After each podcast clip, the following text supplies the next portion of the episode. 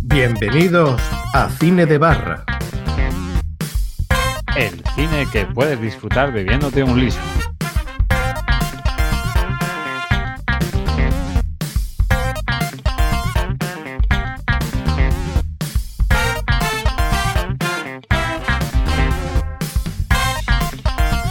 Hola a todos y bienvenidos a vuestro podcast de cine favorito, Cine de Barra. El único podcast que puedes disfrutar bebiéndote un leño barra liso fresquito. La propiedad conmutativa, ¿no? El orden de los factores no, no altera el producto, por lo visto. Aquí no. No, El, el producto es el podcast y siempre tiene un nivel bajito, bajito, bajito. Maísimo, maísimo. Máximo. Hola a todos, bueno, pues lo dicho, estamos aquí en un nuevo programa de Cine de Barra. El único podcast. en el que nos hemos reunido para ir a un escape room. Bueno, va- vamos a hacer publicidad a- Sí, sí. al escape room Plan- Planet Escape. Planet Escape de Fuengirola. Eh, Hiro, que está muy divertido. Hemos hecho un, un escape room de- del oeste, eh, de- del Seri. Aunque tienen también otro de del espacio que podréis disfrutar hasta octubre, que luego cambian de localización. Eh, y de verdad que está muy bien, muy divertido. Y aprovechando que hemos estado en el Skate Room, hemos decidido grabar un programita, una tertulia de temas varios. En principio vamos a hablar de nuestras peores y mejores experiencias en una sala de cine. Y después puede que hablemos de nuestra, la serie de nuestra vida o de videojuegos de nuestra vida. Eso ya se verá. Sabemos cómo empezamos, pero no cómo, Cómo acabamos. cómo acabamos.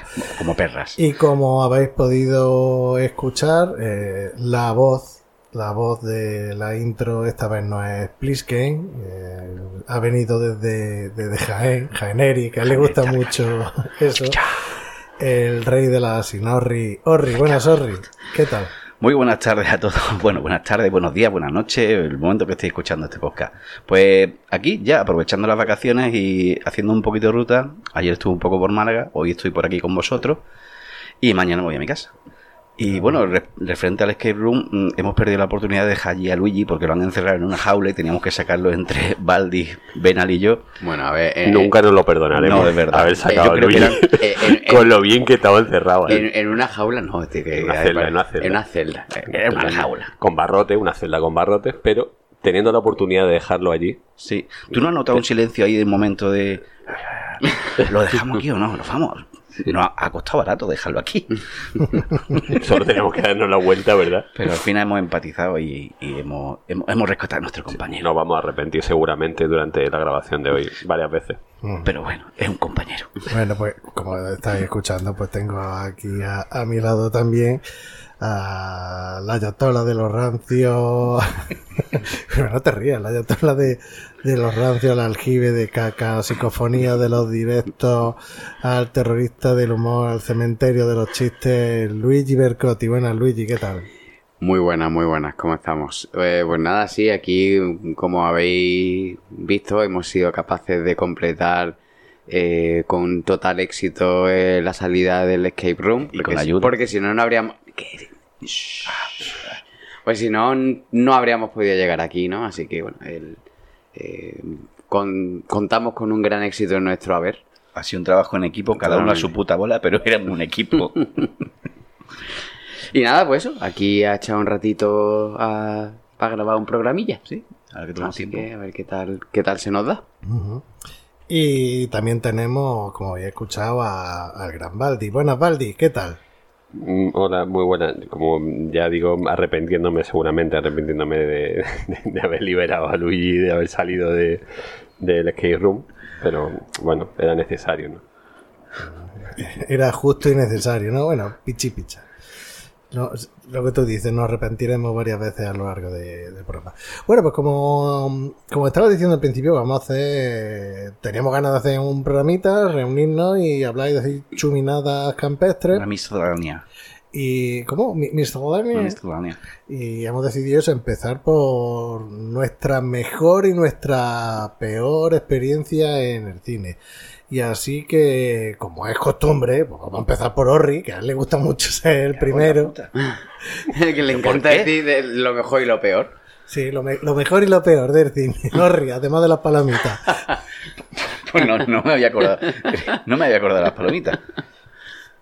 Bueno, mejor y peor, dime. Vamos a empezar haciendo una ronda de Sí. mejores recuerdos del cine y después hacemos la segunda ronda de los peores recuerdos de- del cine. Venga, empieza tú. Bueno, como recuerdo, a mí momentazo que me gustó, que yo que sé que Baldi no va a estar ni de acuerdo, ni siquiera habrá visto, la película Endgame, No, no he visto. lo suponía. Eh, Bueno, pero te, te está viniendo muy reciente, ¿no? Recientemente en Game. a ver, lo primero que me ha venido a la mente. Ah, no, no. no ¿De digo- qué año es Endgame? de- de- Sí. Sí.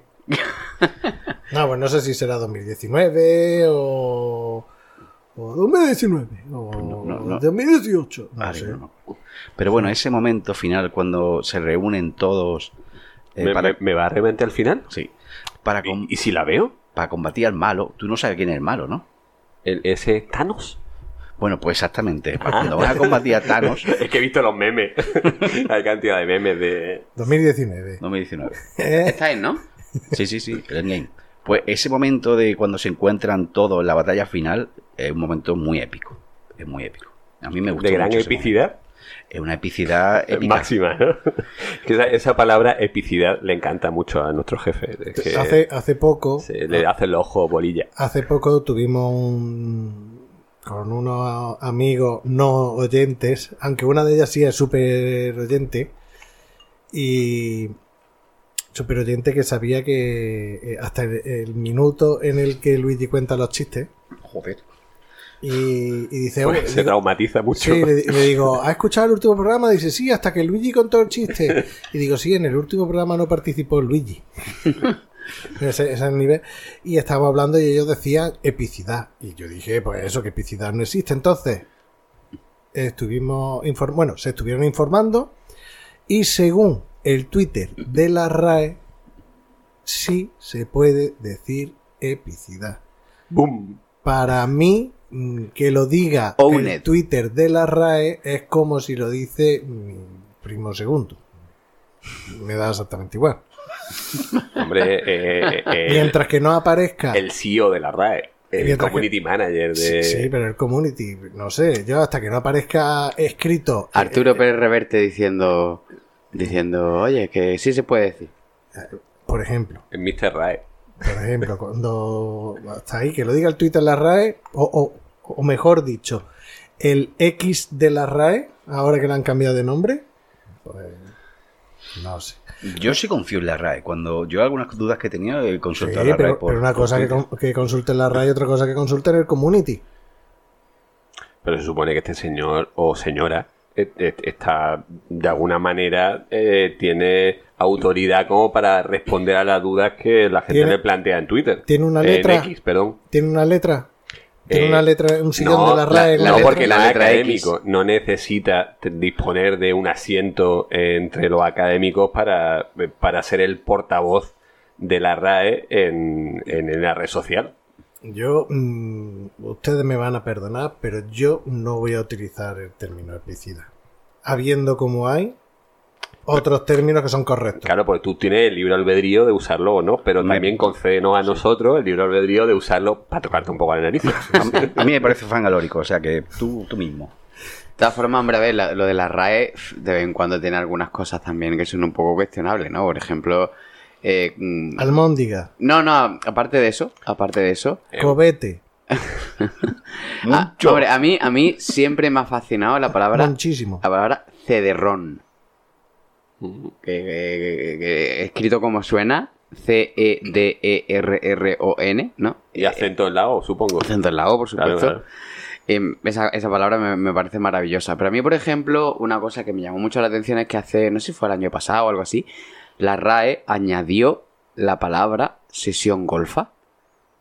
Cuando... Pero sí, eso no es una palabra. Son bueno, dos. sí, bueno, pero la... Pero la- sesión y golfa existen las dos sub, Sí, separadas. sí, pero que, el te- pero que el tema está en que La- ¿Cuándo, fue la última sesión golfa que se hizo en un cine en este país? Que ya no hay sesiones golfa. Ah, ¿no? Es una Va con un poquito de retraso, supongo. Es que, es que, claro, es que va con muchísimo Messi. Messi. Va con muchísimo Messi, porque como a esta altura, que te ponga a, reco- a- a- a recoger en el diccionario, en lo que quiera que sea, o en el pan hispánico o lo que sea, eh, eh, sesión golfa, es como, pero, ¿ahora para qué? La verdad es que no tiene ya mucho sentido. ¿Ahora para qué? ¿Ya no hay, no hay sesiones a las 12 de la noche? Yo creo, a ver, pero la, yo creo que no, ¿no? Ya, ya lo- lo- el rollo este de vamos a la golfa, eh, Es ¿tú que cuándo fue la última la, vez que- la cosa de la golfa Sí, era que era más barata, era como el día del espectador, Mm. pero sesión golfa era más barata. Pero yo aquí discrepo, porque esto es un poco machismo. Debería ser sesión para golfos, no sesión golfa, porque golfa tiene connotaciones negativas. Pero es que sesión es una palabra femenina. Ya, pero es golfa. Porque sesión es como si dice coche rojo, no dice coche roja. Pues a mí me ofende. Te ofende, puede ser eh, sesión golfe. ¿Sí? Sesiones, sesiones y golfe. Sesión de golfe. Procedamos a continuar. Bueno, estábamos con Endgame, ¿no? y la epicidad de Endgame cuando se une Sí. todos los superhéroes que dice el Capi. La verdad es que en el cine fue un momento... ¡Vengadores! No, el, el Capi todavía no, sabe, no sabía que dice Capi por tu, por tu izquierda. Porque eso es un guiño a lo que le dijo al principio. Eh, bueno, total, que, que dice Capi por tu izquierda y de pronto empiezan ahí a aparecer todos los personajes porque pasa algo que no están, pero de pronto ya vuelven. Se han ido. Sí, no te he hecho spoiler. No, no se han No, ido. No se han ido. No Han, están, han dejado de estar. no están, pero no se han ido. Han dejado de estar y de repontro vuelven. ¿De qué? de repontro. Pues total, que ese momento del cine fue súper épico y de hecho yo con mi amigo Cal lo... eh, a veces mm, él se pone esa peli y vive ese momento infinito porque es como... ¿Habéis visto en Los Simpsons cuando Nelson está viendo una obra de teatro y está Bart dormido y Milhouse dormido y Nelson está con las manos así flipando con, con la obra de teatro? No. Bueno, pues así está mi amigo Cal cuando, cuando ve esa escena. Pero yo tengo una pregunta.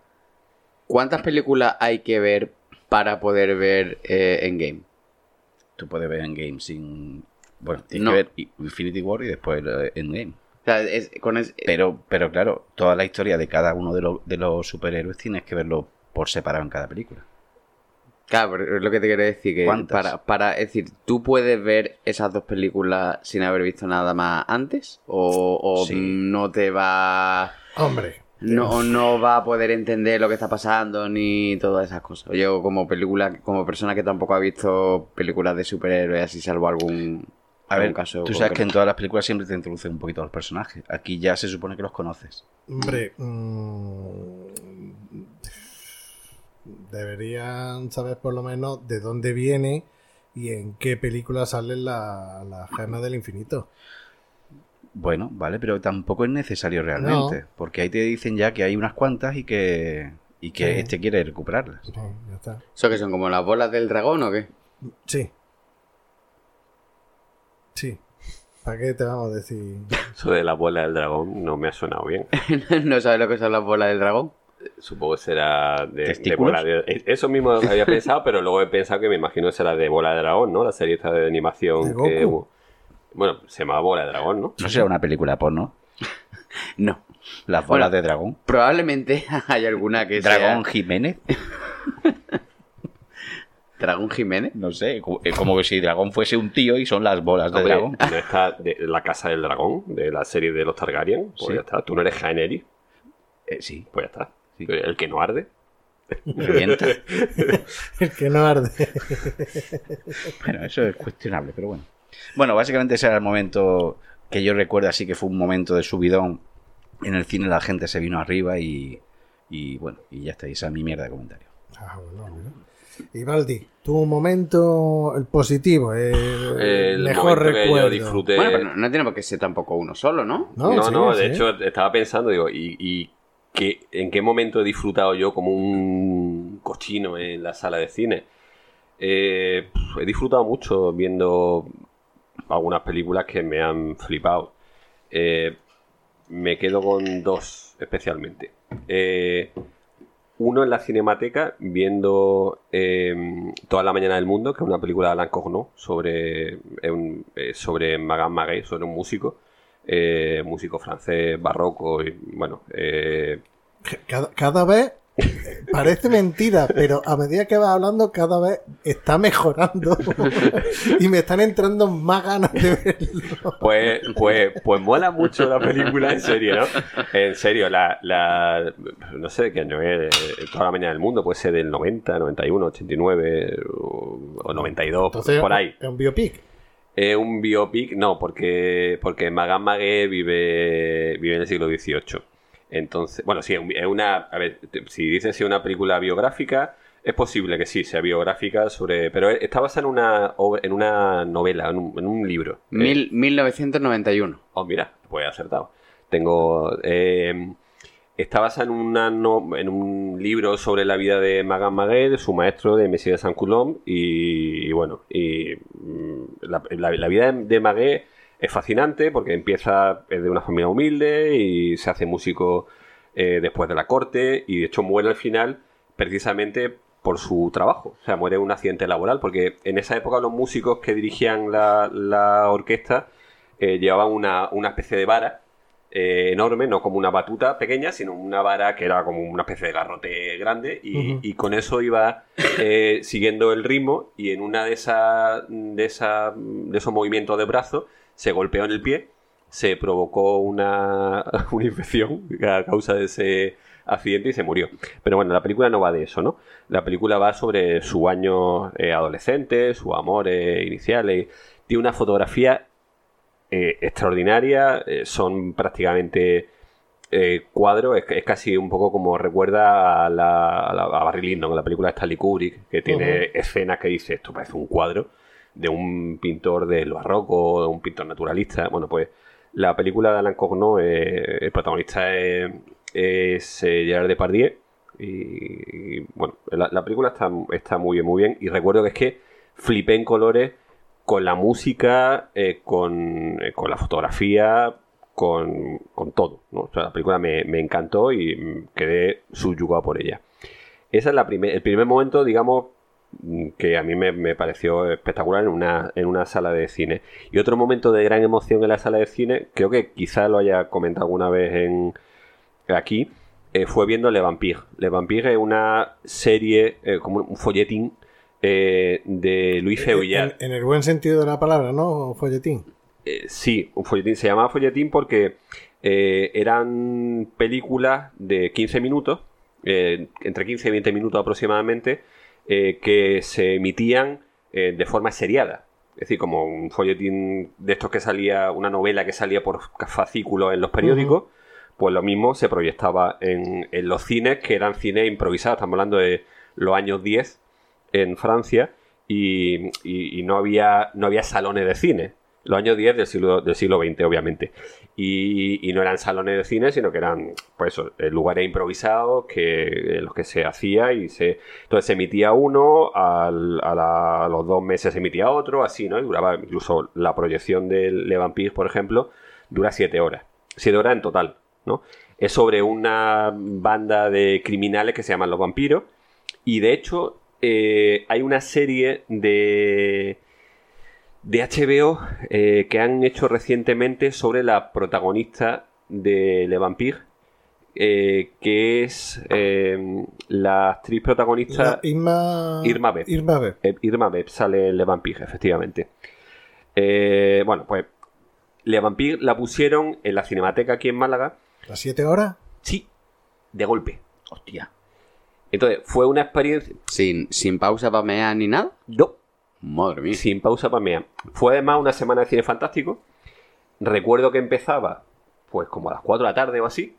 No, más. O a las 6, porque ac- acabamos a las 3 de la mañana o una cosa exagerada. ¿Cuánto terminaste? Pues e- esa es la cuestión. Empezamos en la sala. Bueno, era una, en la sala pequeña, la sala 3, la de arriba, alto, ¿no? La sa- empezamos, yo qué sé, pues a medio, media entrada aproximadamente, pero poco a poco se fue yendo la gente, se fue yendo la gente. Eh, eh, iba un amigo mío y otra chica, una amiga suya, y yo había invitado a la chica con la que estaba saliendo. Y llevaba poco tiempo saliendo con ella, y la, y la invité. Dije, vamos a ver una película por, si te, quieres, asustaste. por si te quieres venir, ¿no? Una. La película, la película era en versión original, o sea, era muda, era silente, con intertítulos en francés. Ella no hablaba francés, entonces yo tenía que traducirle lo que decían los intertítulos al castellano. Y me acuerdo que el, que el, el acomodador, que era el acomodador del cine, del cine Alameda, el de calle Córdoba, que nos, cono- que nos conocía pues porque íbamos mucho a la cinemateca y tal, eh, llegó un momento que ya se fue todo el mundo y nos quedamos solo nosotros. A eso de las 12, los cuatro. A eso de las 12, a la una de la mañana. Y el tío entraba y nos miraba y decía, ¿todavía estáis aquí? Como él se quería ir, claro, porque eran como las una, dos de la mañana. Aqu- Aquello acabó cerca de las 3 de la mañana, por si no me recuerdo mal. Y, y yo, estaba, yo estaba disfrutando mucho porque para mí Le Vampire es, un- mito. Esto es que siempre había leído sobre ella, había escuchado mucho. Y la película, es verdad que 7 horas es mucha tela, pero era, es muy divertida. Entonces lo divertida puede ser una película muda de los años... Que, que, que una película de intriga, porque supone que va sobre la, la banda organizada esta criminal que secuestra, que asesina, que roba y tal, ¿no? Pero a mí me pareció fascinante la oportunidad de verla durante siete horas seguidas, que es lo que duraba el total de todos los capítulos, ¿no? Y, disfruté mucho. Y, y, todos disfrutamos de aquello, ¿no? Eh, Menos el acomodador que estaba, se volvía como diciendo, pero ¿por qué no os vais? Se ha ido todo el mundo ya, solo que hay vosotros.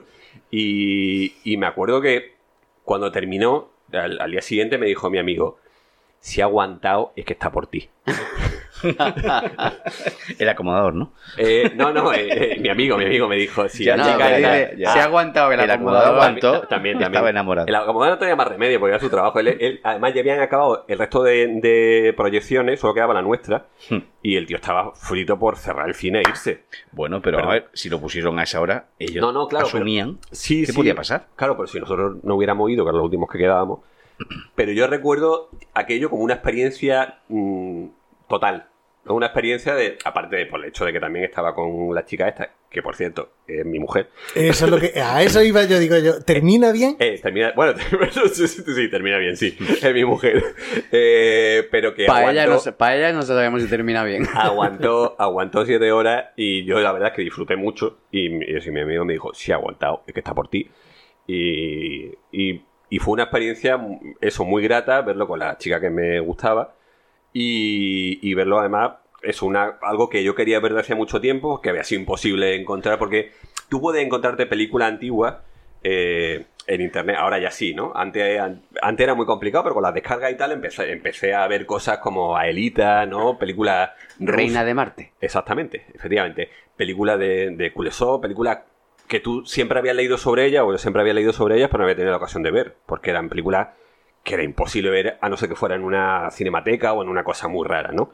Y, y- y con suerte, gracias a internet, gracias a, bueno, a los primeros foros, al emule y tal, empecé a, a ver cosas que siempre me había encantado, siempre había leído mucho sobre las que habían escrito, ¿no?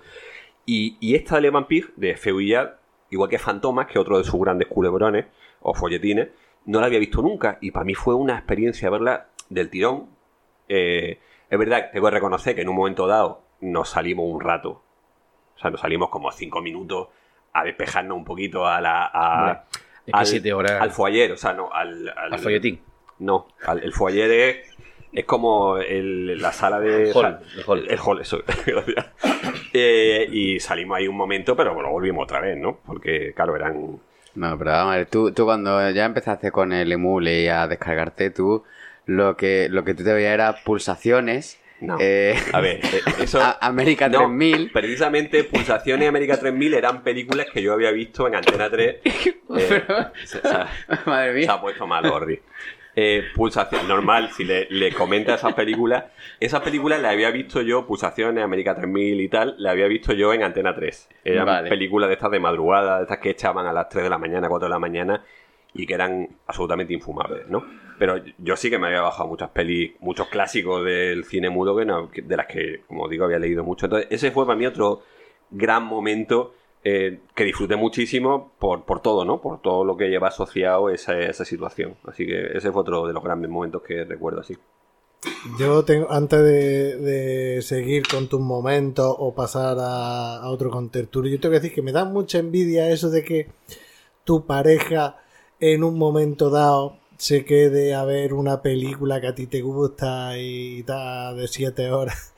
Porque en mi caso, en mi pareja, vimos... eh, tenemos gustos totalmente opuestos. ¿Qué es lo que ocurre?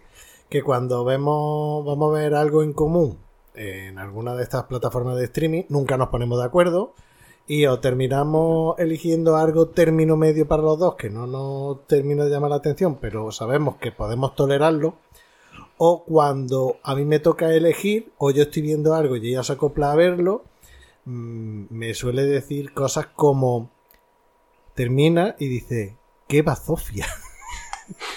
me lo hizo el otro día viendo eh, eh, uy, El abogado del Lincoln, una serie de Netflix que está basado en un personaje de, de- del mismo escritor de, de la serie Boss, que en la primera temporada de Cine de Barra, cuando teníamos la sección de el especial de la casa, dedicábamos serie y, y yo comenté eh, eh, la serie de, de Boss y tiene también eso, el personaje de, del abogado del Lincoln, que ahora mismo no, no recuerdo quién era el...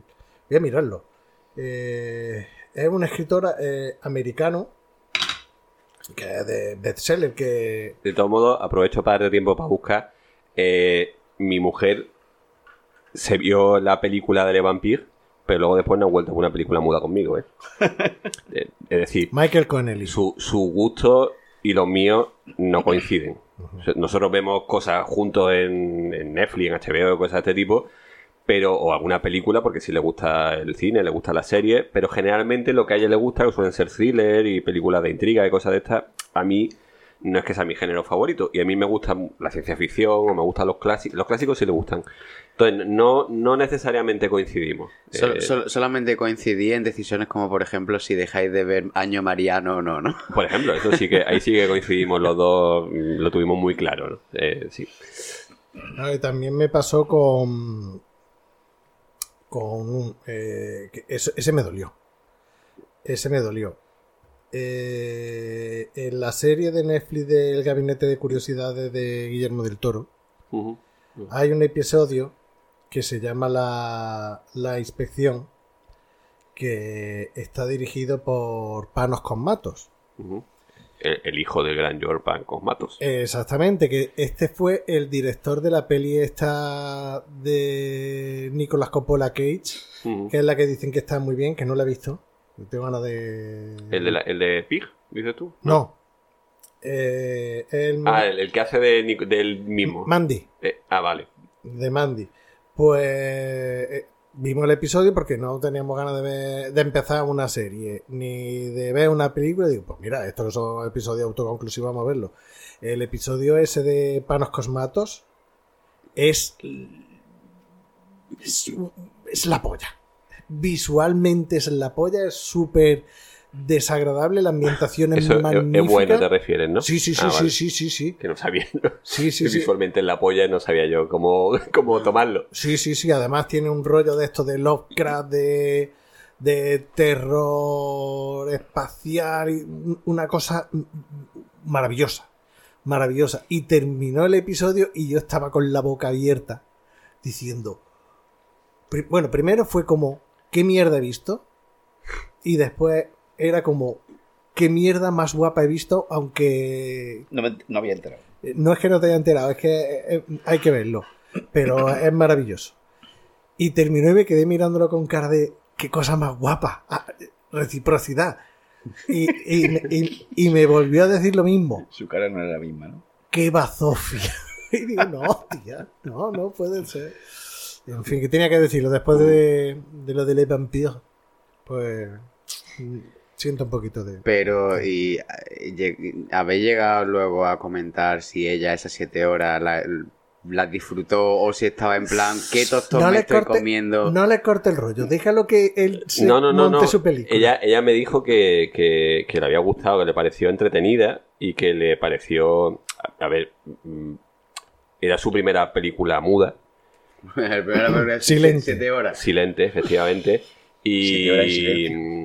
Y bueno, eh, estábamos en un entorno un poco jovial y entonces no estábamos sentados viendo la película, porque además como tenía que traducirle los intertítulos y, y luego la película no es un tostón. Es verdad que son siete horas, pero la película eh, eh, hay una sucesión de mm, pues de que no es una película aburrida ni lenta, sino que pasan cosas y bueno, y es, es entretenida, de intriga y tal aunque dure mucho tiempo, porque el objetivo además de, lo, de los precisamente estos folletines es que termina en un cliffhanger y claro, había cliffhanger continuamente, porque como duraban 20 cada minutos, sí. El- claro, luego se resolvía al siguiente porque era el nuevo capítulo, pero era entonces, bueno, estaba entretenido, la verdad. Es verdad que son 7 horas, pero por otra parte, ella me, me dijo que sí, que le había gustado, que había, la había disfrutado. Al margen de que, bueno, estuviéramos ahí un poco tonteando, pero... Bueno, bueno, bueno, bueno. bueno. Bueno, ¿alguna más o pasamos a Luigi? No, no, pasa a Luigi. Igual si piensa, igual piensa en alguna más, pero de momento pasa, pasa a Luigi. Luigi. Pues a ver, yo tengo. Uy, sí, perdón, perdón, perdón. Pero el daño está hecho y bien, hecho, y bien, hecho el daño. Pues a ver, yo tengo, yo tengo varias películas que recuerdo de haber, de haber visto en el cine con mucho cariño, o, eh, o bien escenas o momentos concretos, o bien lo que es la experiencia en sí de ver la película, ¿no?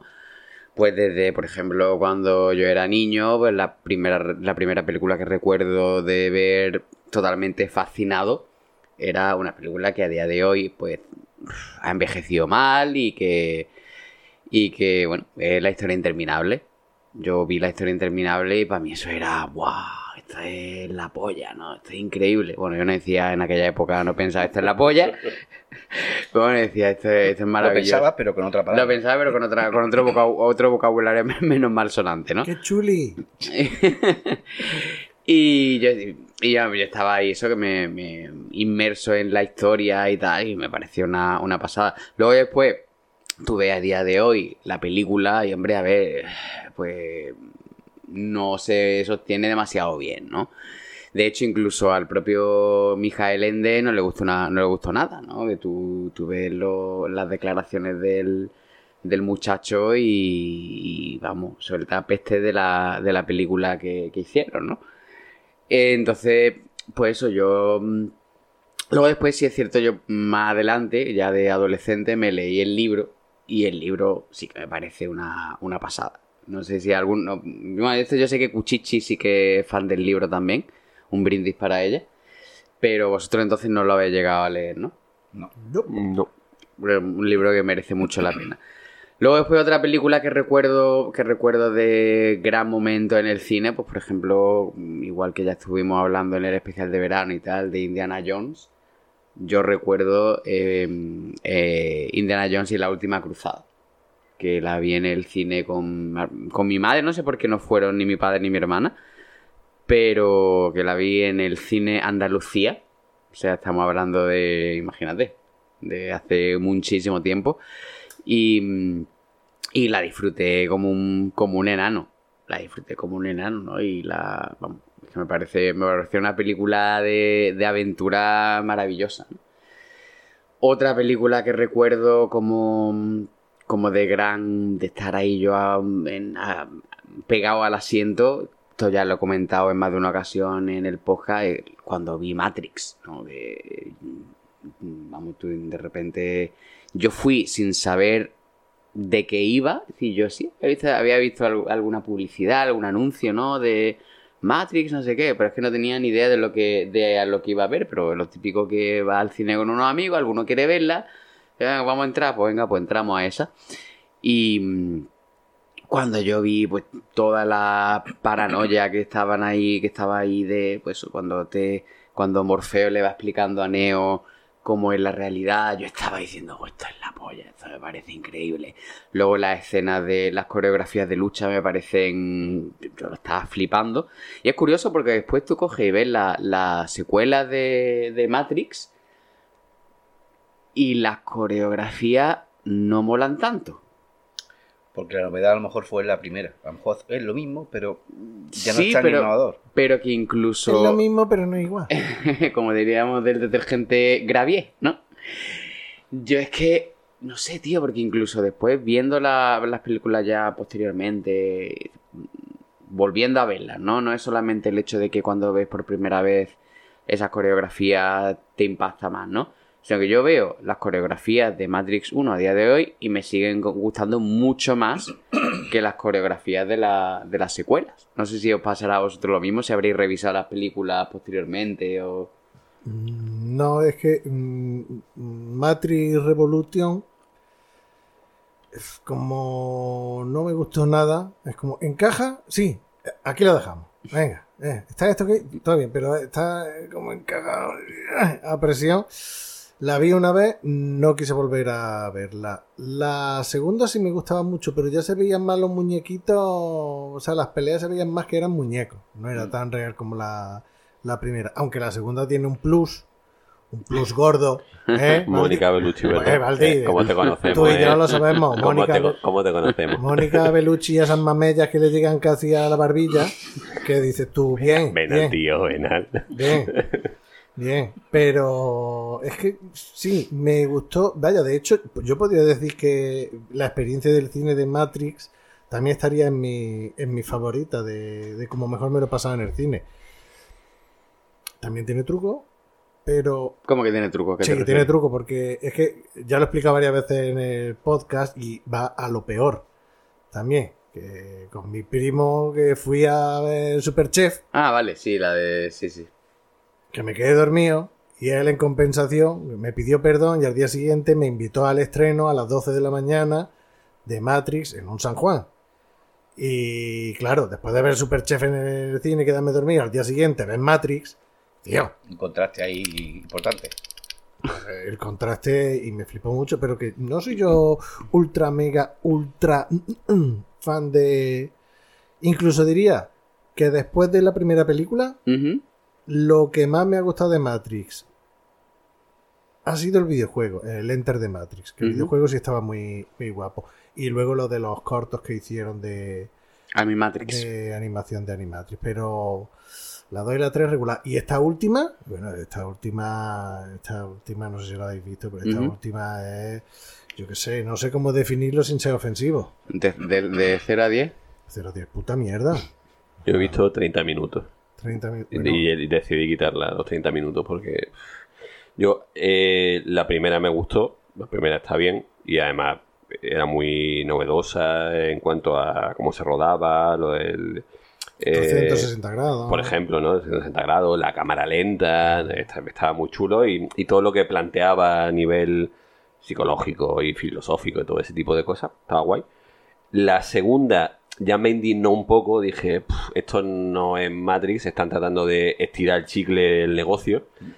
Y la tercera, direct, que además recuerdo además que la vi en el cine porque fui, eh, o sea, las tres la vi en el cine. Fui, era un- una de estos días del cine que entraba a las 4 de la tarde y salía a las 12 de la noche o a las 12 y pico en la golfa porque podía ver 18 películas eh, pagando la- la- una entrada general.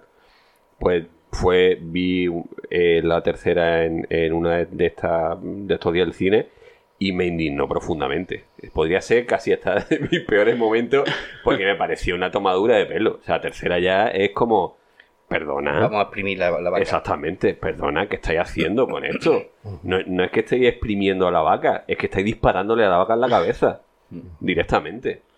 Y, y la cuarta, pues mm, no empecé a verla ni con hype ni nada, dije, bueno, a ver qué tal, y a los 30 minutos dije, puff, No, De, hecho, en la cuarta, una de las dos hermanas no ha querido estar. Creo, creo recordar que una de las dos hermanas. Cuando dices no se- hermana, te refieres a la Wachowski. Sí. Eh, no, se, no se involucró en el proyecto y no. esto fue respo- responsabilidad nada más que una, de una de ellas. Creo, creo Sí, recordar. sí, me, suena, me suena haber leído algo parecido a lo que tú dices. Entonces, eso es que también, en- a- aparte de lo que decís, del hecho de que fuera muy novedoso y tal, es que como que me pilló en el, momen- en, el momento clave para que ese tipo de películas te flipe. ¿no? Que con la edad, con el... Y realmente lo disfruté como, vamos, como un enano.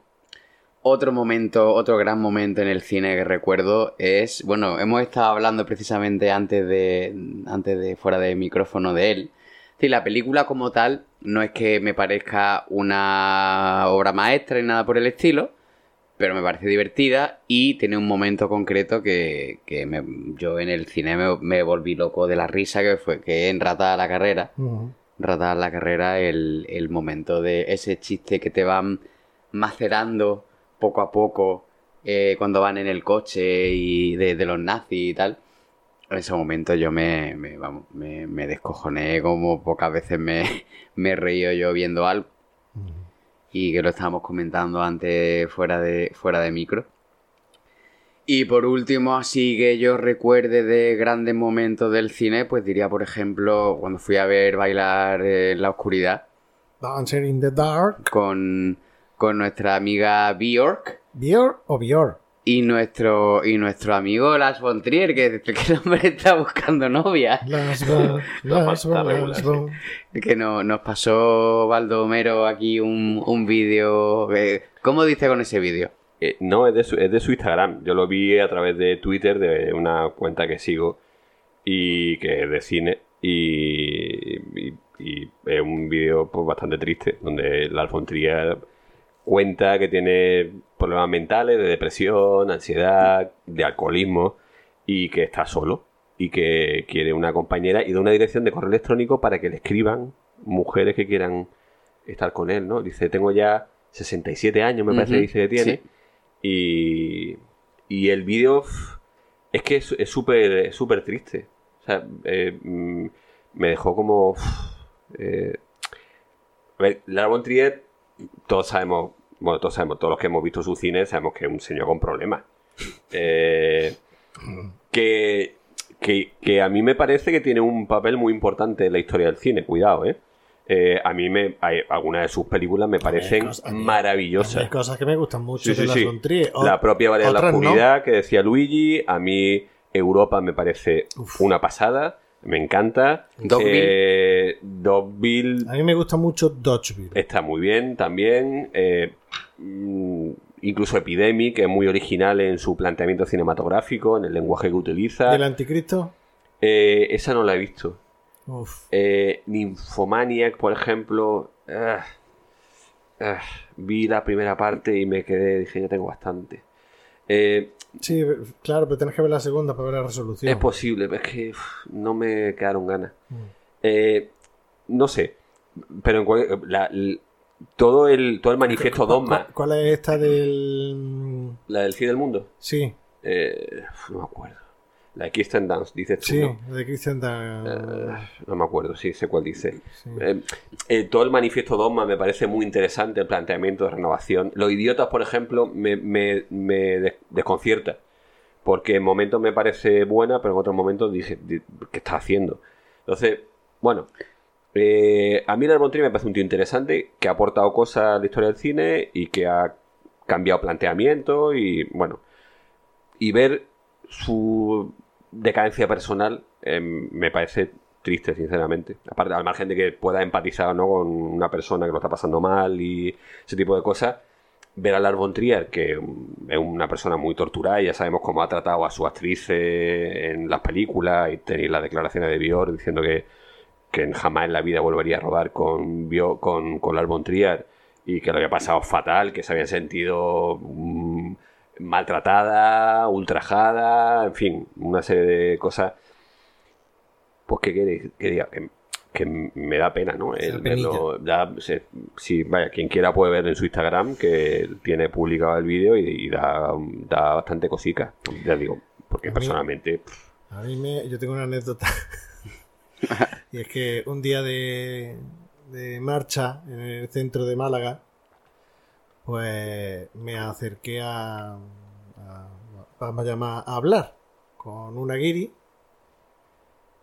y, y le pregunté que de dónde era. Y bueno, primero le dije que tenía mucha suerte porque se había encontrado con el único malagueño que sabía hablar inglés. ahí de sobrado, ¿no? Ahí de sobrado para ligar, ¿no? Para ligar. Y le pregunté que de dónde era.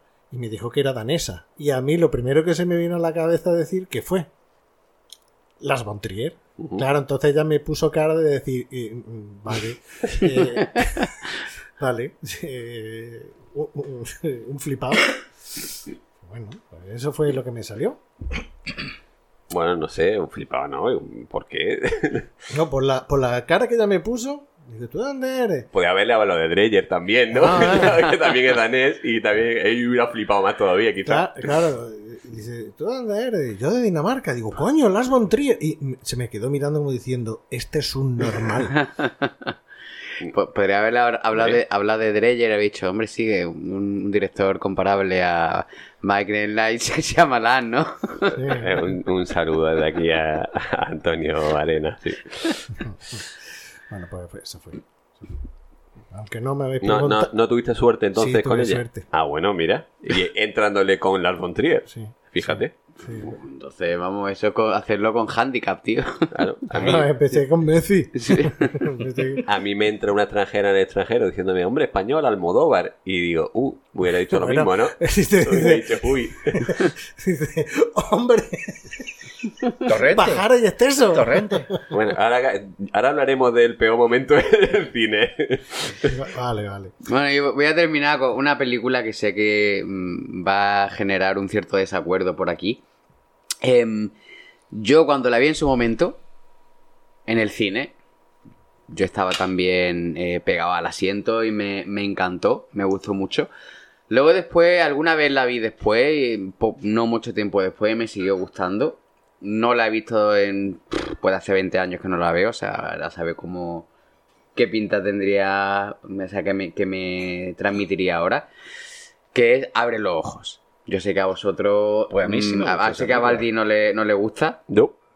creo que a Benal tampoco, y a ti sí te gustó, A ¿no? mí sí me gustó. Yo eh, cuando vi esa película en el cine me, yo, yo lo flipé. Yo la verdad es que tengo que decir que me encantó. No sé cómo, cómo la vería a día de hoy, ¿no? Pasado el tiempo. Además, el- creo que el, el- el mismo Amenábar eh, dijo en una, en una entrevista que su peor película era Abre los ojos. Que- Yo, yo soy más de Vanilla Sky. Nada, broma. Eh, eh, yo vi a- Abre los ojos en el cine y no me llega al punto de, de indignación tipo Pumares, eh, pero sí que me tocó mucho las narices el haber pagado la entrada para ver, para ver eso, ¿no? Al margen de que, no sé, me parece que Eduardo Noriega está como que, que no quiere estar en la película, o sea, me parece que lo hace mal. No, me- no, Bueno, no- pero es no que- creo que sea mal actor Eduardo Noriega, no es que sea un gran actor. Yo sí creo que es un mal actor. A mí no me parece mal actor. Eh, no es, ya os digo, no es un gran actor que tú digas, guau, qué ¿Te parece un actor pasable?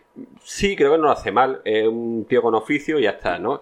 Un poquito encasillado por ese tipo de. Bueno, por, por su físico, se hace de guapera y tal, y de galán o de. En fin. Y. Pero a mí es que en Abre los Ojos es que no me gusta nadie. Sea, ni Penélope Cruz, ni Nacho Inri, no me gusta nadie. Es que me parece. Uf, no, no, me, indignó mucho y dije, pero, ¿por qué he pagado yo para ver esto? Y es una de estas películas que vas con amigos que te dicen, vamos a ver esta, no sé qué, venga, va, vamos a ver a Benavar, que habíamos visto tesis, que estaba bien, venga. Y me indignó mucho el, el, el- el haberme dejado llevar por amigos que querían ver Abre los Ojos porque ya había leído que no era buena y, y y la conclusión que saqué fue que... Mira, de- por ejemplo, de Amenábar también. Tessie no la vi en el cine, la vi posteriormente. Y, café no. ¡Wow! Al final, el que tendríais que haber dejado sí, en la, en la eh, celda. No, es- Eso mismo estaba pensando. ese era un chiste de, de Homo Zapping, de la Raquel. Guau. Revuelta. Raquel Revuelta que hacía lo de bienvenida a estreno de cartelera. y decía, dice, era presentando la película, dice, hoy vamos a hablar de, de la película esta de, de Almondrova. De, del director este de Tessie Café No, que la película se llama mm, eh, Juan Antonio, mm, quédate aquí en la orillita, no te vayas más para allá, ¿cómo es? Quédate Mar aquí en la orillita, más para adentro. Por eso me acuerdo de Tessie Café No. Ese era Paco León, ¿no? Sí. hacía. Sí, Paco Paco León. León, Paco León. Cuando Paco, cuando Paco León molaba. Hay que, bueno, no sé yo. eh. luego, por ejemplo, también ahora me estoy acordando hablando de esto que también disfruté mucho viendo en el cine los otros. No sé si a vosotros gustó los otros. Sí. Sí, y además la vi en el cine también, me gustó, Sí, sí. el giro, el final, que ahí estaba ahí. En ese En ese sentido estaba ahí. Pero que, que el, Era contemporáneo, creo recordar. ¿no? Sí, poco Ve- diferencia, no sé si medio el año. Eso guión- no tuvo el impacto. el, que- guion de los otros se escribió antes de que se estrenara El Sexto Sentido. Entonces, de hecho, el propio, el propio Amenábar decía, dijo que cuando vio El Sexto Sentido, dijo, me cago en la puta. Porque claro, para él era una gran putada porque tenía un giro similar, ¿no? Y, y, y claro, es que eso ya iba mucha gente que no se haya informado, que no se haya puesto a ver qué película se hizo antes, tal, ve eso y dice, mira, ya está copiando el sexto sentido. No, pero eh, al margen de que el sexto sentido es muy buena película, la ambientación de los otros es impecable. Sí. O sea, la ambientación, el estilo de cuento gótico que tiene, eh, me parece. Y la. Las actuaciones... Eso también te iba a Nicole decir, ¿no? Kidman, Eso te iba a los decir. niños... La, la- el ama de llaves, Mm. eh, que no recuerdo ahora mismo una actriz inglesa muy, muy conocida. Me parece. Incluso las fotos de, de los muertos, que, eh, que era una tradición hacerlas. Todo eso me parece que está muy bien encajado y que el guion y la ambientación y la actuación. todo me parece. Al margen de que el cierto sentido esté bien, una buena película y tal.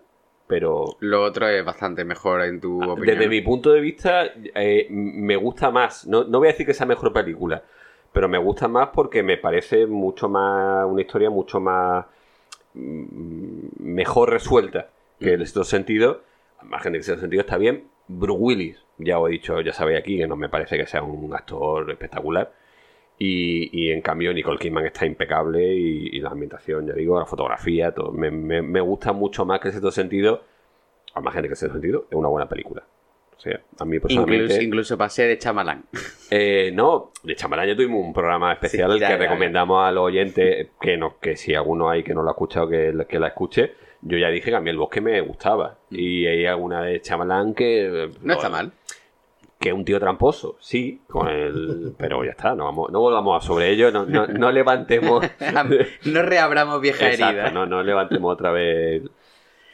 No, pero a mí, en el caso, por ejemplo, yo es que el sexto sentido, creo que también lo comenté alguna vez, a mí me, me hicieron spoiler. Yo eh, En la cola del cine, ¿no? Dijiste. No, no, no, no, no, eso fue una, eso fue, fue, fue al contrario. No, pero digo, yo estaba hablando con un amigo. Fuiste tú el que lo hizo. Sí, fui yo el que, el que lo hice. Qué mala persona. Sí, sí, sí, fue una cosa de la que me arrepiento mucho. Pero bueno, total, que yo estaba con, con unos amigos y uno de ellos pensaba que todos habíamos visto ya el sexto sentido, ¿no? Entonces, claro, dice, ah, qué ve, jaja, ¿quién se iba a imaginar que Willis estaba muerto desde el principio? Y yo, tío, que yo no la he visto, no la has visto, no sé qué. Entonces, claro, cuando vi el sexto sentido, que la vi de videoclub, Te cagaste pues, todo. no, claro, a ver, yo ya la vi pues sabiendo, sabiendo lo que había y, y entonces pues bueno, pues el, el momento de- Revelación. el momento revelación pues no, no, No lo no fue como- tan efectivo como habría sido de la otra forma. Y el, el giro del, de los otros, pues cuando, cuando de repente se descubre el pastel, digo, pues lo flipé. Y la verdad es que lo, lo recuerdo como un momento en el que yo dijo, guau, y me, me encantó. Y ahora mismo, pues estas son las películas así que recuerdo de haber visto en el cine, momentos que a mí me, Bueno, me marcarán mucho. pues entonces voy a decir yo los, los míos que eh, más que película en sí, que también es de película, es de, de, de épocas de mi vida. Eh, yo creo, no recuerdo cuál fue la primera película que vi, creo que fue ET. ET el extraterrestre la vi en el cine un sábado por la mañana, pero no tengo recuerdo. O sea, Era sábado. El- no, es que más de que como empezáis a dar detalles de cuándo la viste y tal. Digo, joder, qué precisión. Sí, era un, sábado, era un sábado por la mañana, pero no recuerdo nada de la película. Recuerdo que la vi en el cine, me llevaron mis padres en el cine de Antequera, pero no recuerdo nada de la película. De hecho, eh, sí he te teléfono en mi casa, pero hasta no sé si a lo mejor 10 años después no volví a verla. Tío, me encanta que lo hayas dicho así porque esto es un efecto Mandela. Porque todo el mundo siempre dice mi casa, mi teléfono. No, No, mi casa, No dice teléfono. mi ET, ET, teléfono, mi casa. Exactamente, porque se ha quedado como en el inconsciente colectivo. ¿Mi teléfono? Eh, te- le- todo el mundo, sí, siempre se escuchaba eh, mi casa, mi teléfono. No, lo que dice La es, primera vez que lo escucho, Luigi. Yo también. Teléfono, mi casa. Mi casa, teléfono. bueno, pues yo siempre había escuchado lo de mi casa, mi teléfono, eh, cuando se hacía la, la- la imitación de eso. Y eh, como dice él, ¿no? Eh, ET, teléfono, mi casa, en el sentido de telefonear a mi casa, ¿no? Pero bueno, continúa. Bueno, pues digamos que también re- recuerdo de haber visto eh, La Pantera Rosa, pero la Pantera Rosa, la de Peter Seller, eh, en el cine, pero no sé si la 1, la 2, la 3. La primera es muy antigua, ¿eh? Sí, por eso, ¿no? y no sé si fue una reposición que hicieron en el cine, recuerdo un, eh, fra- fragmentos, escenas, no recuerdo más, pero mi primer recuerdo en el cine fue en un cine de verano, en Lanjarón, que estuve de vacaciones con, con mis padres, y allí en Lanjarón, pues mis padres iban al balneario y yo siendo súper chinorri, pues no tenía nada que hacer. O sea, yo jugaba con la gente de allí del hotel, que otros niños y tal. Y recuerdo que mis padres me llevaron al cine de verano y, y dos semanas seguidas fui al cine. Primero fui a ver Golpe en la pequeña China, que yo salí loco perdido con esa película. O sea, me pareció una auténtica maravilla. A día de hoy, mm, yo posiblemente no es la mejor, no es la mejor, pero para mí sí es mi favorita de John Carpenter. Yo sé que tiene muchos problemas y si lo ves ahora lo mismo algunas cosas te chirrían y los efectos tal, pero yo allí estaba disfrutando y digo, pero ¿esto qué es? A mí me pareció una maravilla golpe en la pequeña China. A la semana siguiente fui a ver una película que la vi en su momento, pero claro, esa, eh, después no he podido verla porque eh, hubo un problema de, con las traducciones y tal, estamos hablando de la Cano, no sé si conocéis la película Yo soy la justicia. Eh, de, de Richard. No, de Bronson. De Charles Bronson. Richard Bronson, eso. Sí, lo que pasa es que creo que era Yo soy la justicia 3. Hostia. Pero en España eh, era Yo soy la justicia 1. O sea, no sé, ah, ah, tienen un problema con los nombres. O yo soy la ley. O yo soy la ley, sí, una no, cosa de. no sé. A lo mejor eh, yo, soy la, yo soy la ley es la 2, Sí, la es 1 es. Yo soy la justicia. Y la tercera puede que sea Yo soy la justicia 2. Bueno, Es- pues es era la 3, que era Death Wish 3, de la Canon. Súper violenta, súper tiro. Yo, eh, o sea, entre ¿Y traumatizado. ahí te llevaron de pequeño a beso? Sí, Wow. sí, porque era lo que ponían en el cine de verano de Lanjarón. O sea, no, no había otra. Pero recuerdo esas dos películas, que, que, que una escena de violación y asesinato de una de una chica joven y tal, y luego el Chapronson se venga, ¿no? Que después alquilé la primera, a los años me acordé, porque claro, en aquella edad no, tengo, no tenía yo con- conciencia de lo que estaba viendo y tal, ni me quedaba con los nombres. Golpe en la pequeña China sí, porque era. Y, y me, me alquilé la primera, y digo, pensando que era la, la 3, y eso no era, era una cosa muy mala y muy sórdida y tal, y no tenía tiro, no tenía violencia. Y- Hombre, violencia tiene. las de Sí, sí, pero no tenía violencia de tiro, de acción. No, acción, no, no. acción. ¿Vale? Eso es, eso es el recuerdo de que tengo de cine de verano. Después, A mí, Uh. perdona, me ha gustado lo de. Yo era pequeño y lo que hacía era jugar con los niños del hotel. Me ha venido un flash del resplandor. sí, no, Sí, no pero, pero con los que yo jugaba eran de verdad. Bueno, también pensaba eso el niño. Y, y una, y una pregunta, hablando de John Carpenter y a ti, tú que eres especialista en va- en vampiros, ¿qué te parece Vampiro de John Car- Carpenter? Pues mira, la vi en el cine y mm, me parece divertida. Eh, Estaba bien, ¿no? Yo- me, parece estaba- divertida. sí. estaba divertida. Es una película divertida. Es lo que es eh, John Carpenter riéndose del género. Y, y bueno, es una película violenta, medio splatter, porque tiene mucho de salpicones de sangre y tal. Y la vi en una, precisamente una semana de cine fantástico aquí en Málaga, la pusieron en el Victoria, lo vi. Y bueno, está, eso, está divertida, está entretenida. No es una película que diría, wow, película Antes, buena cuando, de Carpenter. antes cuando, cuando Vena le estaba diciendo probablemente sea la mejor de John Carpenter, a ti No, te- no, no, la mejor no, la que más me gusta. Bueno, pues tú- la pequeña China. He dicho estaba- que no sería la mejor, tú pero sí la que más me Val- gusta, la que más Valdi me estaba divierte. diciendo que no con la cabeza. No, la cosa. La ¿no? cosa. La cosa, ¿no? Obviamente, la cosa. La cosa me parece una Sí. película estupenda. Sí, sí, sí, sí. No, yo estoy de acuerdo. Lo que pasa es que a mí la que eh, más me gustó, más me divierte, no digo que sea buena película, al revés.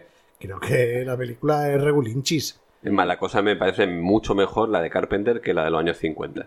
Sí, Eh, me también. parece mucho mejor el, el clima de terror que crea en, Lo, en la- lo trajimos al programa de terror, la cosa Sí. de los años 50. Ujú. Ujú. y, y la de Carpenter me, me parece está muy bien, muy bien.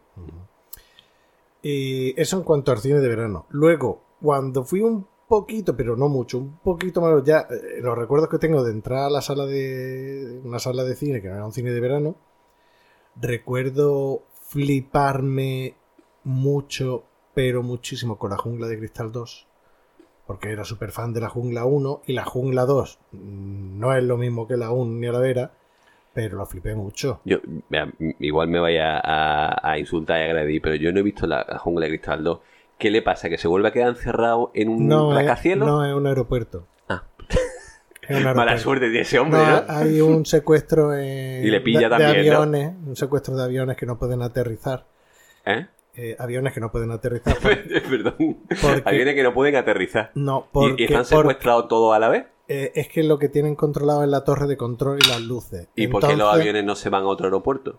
Porque ah, los que pueden sí, pero los que no les llega combustible para ir a otro aeropuerto se tienen que quedar allí dando vueltas. Pero si en Estados Unidos hay aeropuertos cada 30 kilómetros. Bueno, no sé, en la película, en Nueva York.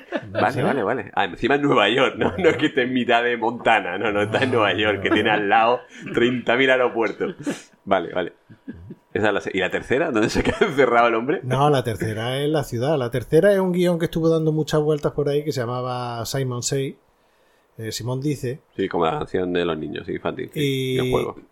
Y la reconvirtieron en La Jungla de Cristal 3. Y es un, el hermano de el malo de la primera Oh, que, Se venga. que se, llama La. Venganza, que quiere vengarse, que en realidad no quiere vengarse, que lo que quiere es atracar a un banco también. Y, y le va poniendo pruebas a, a John McClane, en plan de Simon say, Simón dice que tienes que hacer esto, y le va poniendo como un escape room, ahora Ajá. que viene... Pues eso, que y, y ahí no están cerrados. No, está alcoholizado. Sí. ¿Y hay cuarta? Sí, ¿También? Sí, hay cuarta que ¿Y- se llama La? Jungla cuan- 4.0, Ajá.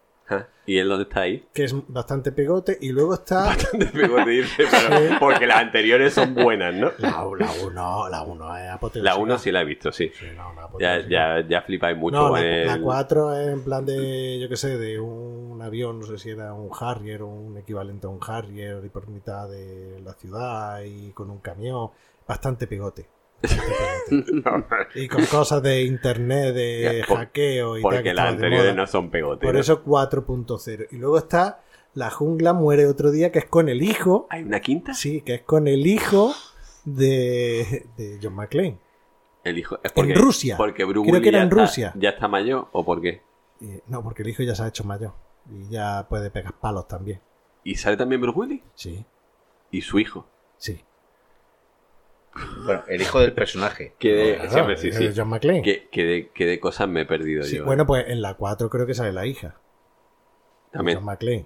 Sí, sí, eh, cosas. Pues mala suerte de ese hombre. ¿eh? Siempre Sí, lo sí. pillan. Pues la Jungla 2, que lo flipé mucho, y Terminator 2, que la vi en el cine también. Que, y además que Terminator 2 lo flipé muchísimo, muchísimo, muchísimo, porque era la época que yo también estaba súper flipado con Guns N' Roses. Y se me mezclaron las dos cosas. Eh, el chuache. ¿Por qué te ríes? No, no, Se me aclaran las dos cosas. Sí, se mezclaron las dos cosas y era como. Porque la banda, entiendo que la que sale en la banda sonora. eh, ¿Tampoco has visto Terminator 2? No. Fuera, Vi, fuera. vi la, vi la primera. O sea, se- vi la primera. es que, es que tiene, tiene cojones. O La sea, del- se traga 7 horas de Vampir, pero no es capaz de verse Terminator 2. No, Una de las películas más taquilleras de la historia. es que no ha encartado. No, no has tenido tiempo en estos esa es la 30 del- años, ¿no? Esa es la del señor que se derrite, ¿no? Y que Sí. se vuelve a rehacer y eso, ¿no? Sí. El señor de Mercurio. Sí, abuelo. Ese es el señor de Mercurio, vale. Ya, creo recordar que en otro programa ya, ya me, me dejasteis bastante porque fue Plisken, si no recuerdo mal, y tú, porque yo me metí con, con la del chuache. Que dije, esta es la de que el, otro- que el chuache es bueno y el otro es malo, el que... Sí, esa es la 2. Esa vez, pues ya está. Ya, ya, ya me, Vaya, como de- digo, de- me insultaste con... De hecho, hace poco la pusieron en el cine en 3D y, y fui a verla y, y lo flipé muchísimo. Muchísimo. No de los mejores momentos del cine, pero sí mucho. ¿De esas cuántas hay? ¿De Muchas. Terminator? De Terminator. Muchísimas. no, pero muchas. eso yo ya después de la 2. ¿Muchas? Sí, está Terminator 2, Terminator 3, Terminator Genesis, Terminator. Y, y me, el y metía con la Wachowski porque decía, están estirando el chicle de ¿El la, de la vaca de- ya? Porque Sí, había una que, que no salía Choache. Hay seis. Seis, ¿ves? Y no han hecho serie. Bueno, estaba la, creo que sí, que- También, la, claro. la crónica de Sarah Connor, ¿no? Sí, la crónica de Sarah Connor y tal, pero la cancelaron por mala. Cosa que es normal. Eh, en fin. Y, y ahora, de ella se me ha olvidado lo No, mejor- eh, los mejores momentos. Guns N' Roses Terminator, sí. No, eh, lo primero era el cine de verano. Después fue eh, eso, en la época en la que iba, antes que era el cine jungle de cristal, Terminator 2. Y no me acuerdo lo que tenía pensado porque era ya mm, más modernito. Cine más modernito y tal. O sea, algún Tarantino, quizás. Ahí estamos. Ahí, Ey, vale. ey, ¿Ves cómo te tengo calado? Dos, dos de Tarantino. Dos de Tarantino. Eh, cuando fui a ver Maldito Bastardo, que la vi en versión original, y la había visto antes Plisken, y me dijo, ¿la has visto ya? Digo, no, voy mañana. Digo, Lo vas a flipar. Y lo flipé muchísimo. Lo flipé mu- muchísimo. Me encantó. Estábamos cuatro pelagatos en el cine. Y yo salí como diciendo, bueno, bueno, bueno, que- lo que acabo de ver, que, que, que- que- qué puta maravilla. Y después, el, lo odioso, la última, la última vez que lo flipé, pero mucho, mucho en el cine, fue viendo lo, lo odioso 8, que no encontraba sitio donde la, donde podés verla en versión original aquí en Málaga, y me tuve que ir a Marbella a verla en versión original. Y digo, bueno, ya que me voy a ir a Marbella, me voy a ir al cine. Pues yo me voy a ir a lo Tarantino con mi traje y mi corbata. Sea, como si estuviera en Reservoir Dogs. Exactamente. O sea, mi traje, aunque sea del oeste. Y la hoy nos metemos con la gente que va a ver Barbie de Rosa, ¿no? No, yo no me meto. El otro día estuvo grabando Plisken de Rosa, eh, ¿cómo era? La La- Barbie Rambo. Barbie Rambo. Iba de camuflaje por la parte de abajo. Pues digo, mira, mi cosplay particular ahí vestido de Tarantino. Sí, con el traje. Eh, ¿Todos habéis visto los odiosos 8? Sí, Yo no- esa no la he visto, esa me falta de Tarantino. está muy chula. Bueno, pues en el momento en el que el Cluedo se convierte en Gore, también habíamos ocho personas allí viendo Tarantino. Nada más. peli. Versión original, la única. De verdad, sí. Y en el momento, iba con, con una persona, y en el momento en que empieza el gore, yo empiezo a reírme como un cabrón. Porque me lo estaba pasando pipa con el gore. Me gusta porque eh, la violencia de Tarantino es exagerada, no es real. Entonces, a mí me produce risa. O sea, en una película en la que, te digo yo, en la lista de Sidle le pegan un tiro a un judío en la cabeza, no me voy a reír. Evidentemente no, pero en una peli de Tarantino que le pegan un tiro en la cabeza y salen chorros hasta la pared, pues yo me río, porque para mí eso es divertido. Pues claro, a mí se me escapó una carcajada de las gordas en el cine. Los que estaban detrás me miraron eh, así extrañados, pero la persona que estaba a mi lado viéndola me miró como si yo fuera, como si yo tuviera un problema. Eh, La persona era conocida tuya, entiendo. Sí, Oh, ah. sí. Me miró como diciendo, eh, esta persona tiene un problema. Te miró como si le hubieras dicho Lars Trier, Lars Trier. Eh, yo creo que peor. Yo creo que peor. Pero lo pasé pipa. Lo pasé pipa. Sí, recientemente. Hombre, Infinity War, Infinity War, cuando terminó la película, dije, eh, qué huevos tienen estos de Disney lo que han hecho. Hombre, fue un momento épico. Con, con gran épica. Y, y lo flipé, lo flipé, pero tampoco fue eh, nada más. Como me lo pasé en los Odiosos 8, así recientemente, yo creo que ninguna eh, en el cine, ni siquiera. Y mira que me gustó, me gustó mucho la de Érase una vez en Hollywood. Me gustó, pero en el cine no me pareció. En el cine me resultó incluso larga. Después otra vez que, le- que la he visto ya eh, en streaming, no, no me pareció larga. Y tiene partes que es de lo mejor de Tarantino. La, la escena, secuencia de terror, que no es terror que te lo tiene ahí y está en el rancho y tal, eso me parece espectacular. Yo creo que es lo que le falta a Tarantino, hacer una película, tener una, su, película de terror. No sé. Bueno, esas son mi- mis experiencias positivas en el cine. Taran- Tarantino que además eh, Creo que decía que él iba a hacer 10 películas Sí, y ya está, ¿no? Eso y, dice. ¿Y cuántas le, que- cuántas le queda? ¿Una? Creo que una. No sé. Bueno, hacemos una pausita y, y volvemos ahora después con Lechungue. Vale, yo, yo, yo tenía un momento, es que yo no sé, tengo un momento que es muy emotivo, no sé si es un momento bueno o un momento malo, porque fue un, Bueno, es un momento de Me gran gusta- emoción me que gusta. tuve. Momento bueno. Sí, sí, eh, entonces no sé si iría aquí o si lo dejo para momentos malos, supongo que será un momento bueno. ¿La No, película te gusta? La película me encanta. Entonces, para momentos buenos, ¿no? Es que eh, es muy rápido, muy rápidamente, que ya llevamos una hora y pico, ¿no? Eh, yo estaba estudiando en Granada eh, y, y era muy asiduo al cineclub universitario que había en, en Granada y me acuerdo que pusieron El arpa birmana de Konichikawa, una película del año 56 o 59. Joder. Eh, A, a- a veces pienso que, que, que eres una enciclopedia y otras veces pienso que necesita una guanta. Porque, Es una, porque- es una mezcla. Porque es, es como antes, como, eh, la película esta de la, de- la primera que has dicho. De no sé qué, de un. toda, la mañana, toda la mañana del mundo, de sí. un barroco y cada vez que vas diciendo más digo pero no puede no puede no puede no, no puede ser y ahora igual no sé qué y digo no lo entiendo no sé qué y dice un nombre asiático tampoco lo entiendo Es, es un directo de cine japonés con Ichikawa.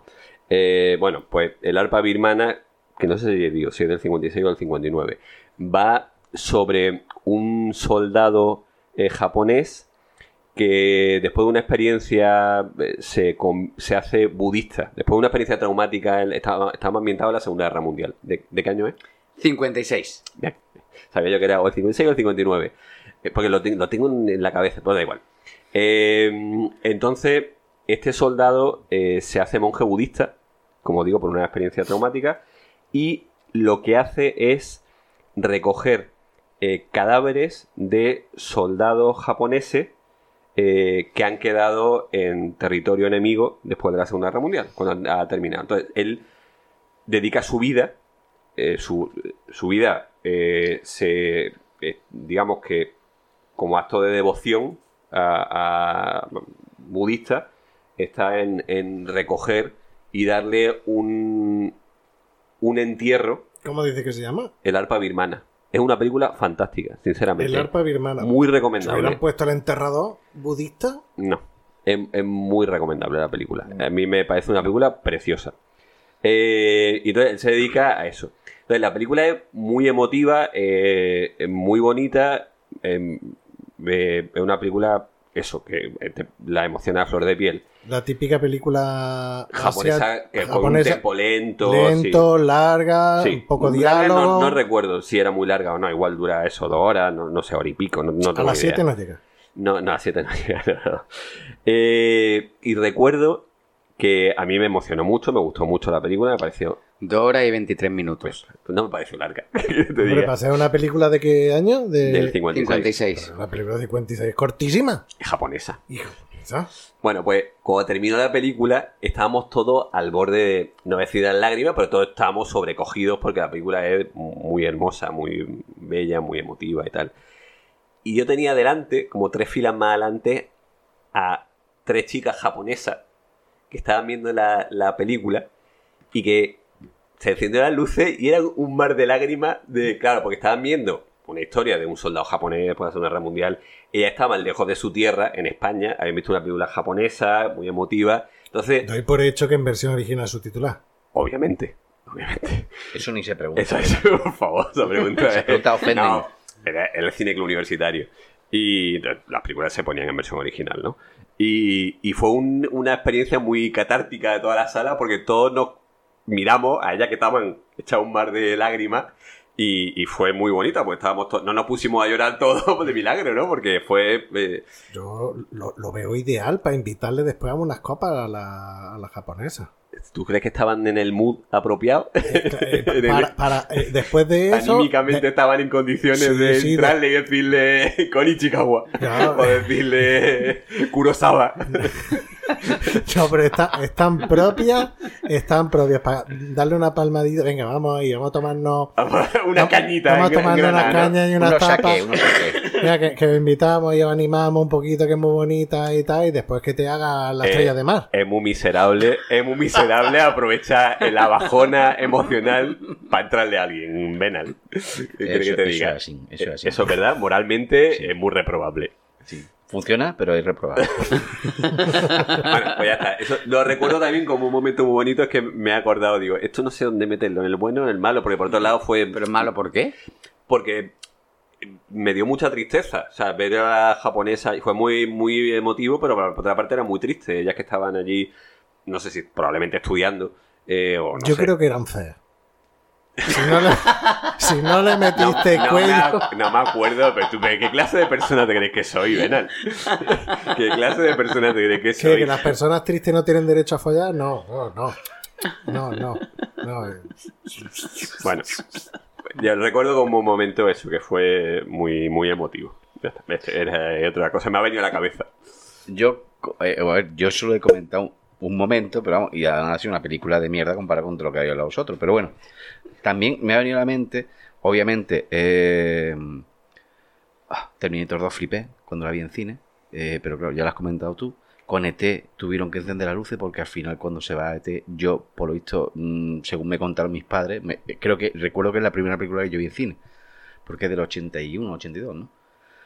Yo empecé a llorar y no podía parar de llorar por la emoción que sufrí cuando se fue ET. Y bueno, no y- te querías ir del cine. Encendieron las luces y, y, bueno, ya estaba.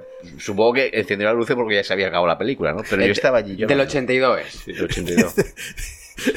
Le paso como al de, al de Baldi de las 3 de la, La mañana, japonesa. esperaron que terminara y tú allí en este, a ver si termina ya el niño de ver los créditos, que quiere si tiene escena post crédito en el que baja Eti. Y la última película sí que, que lo pasé también muy bien viéndola en el cine fue Airbag, porque vino Juanma Bajo Ulloa, el, el director, y también estaba Carrera Jalde.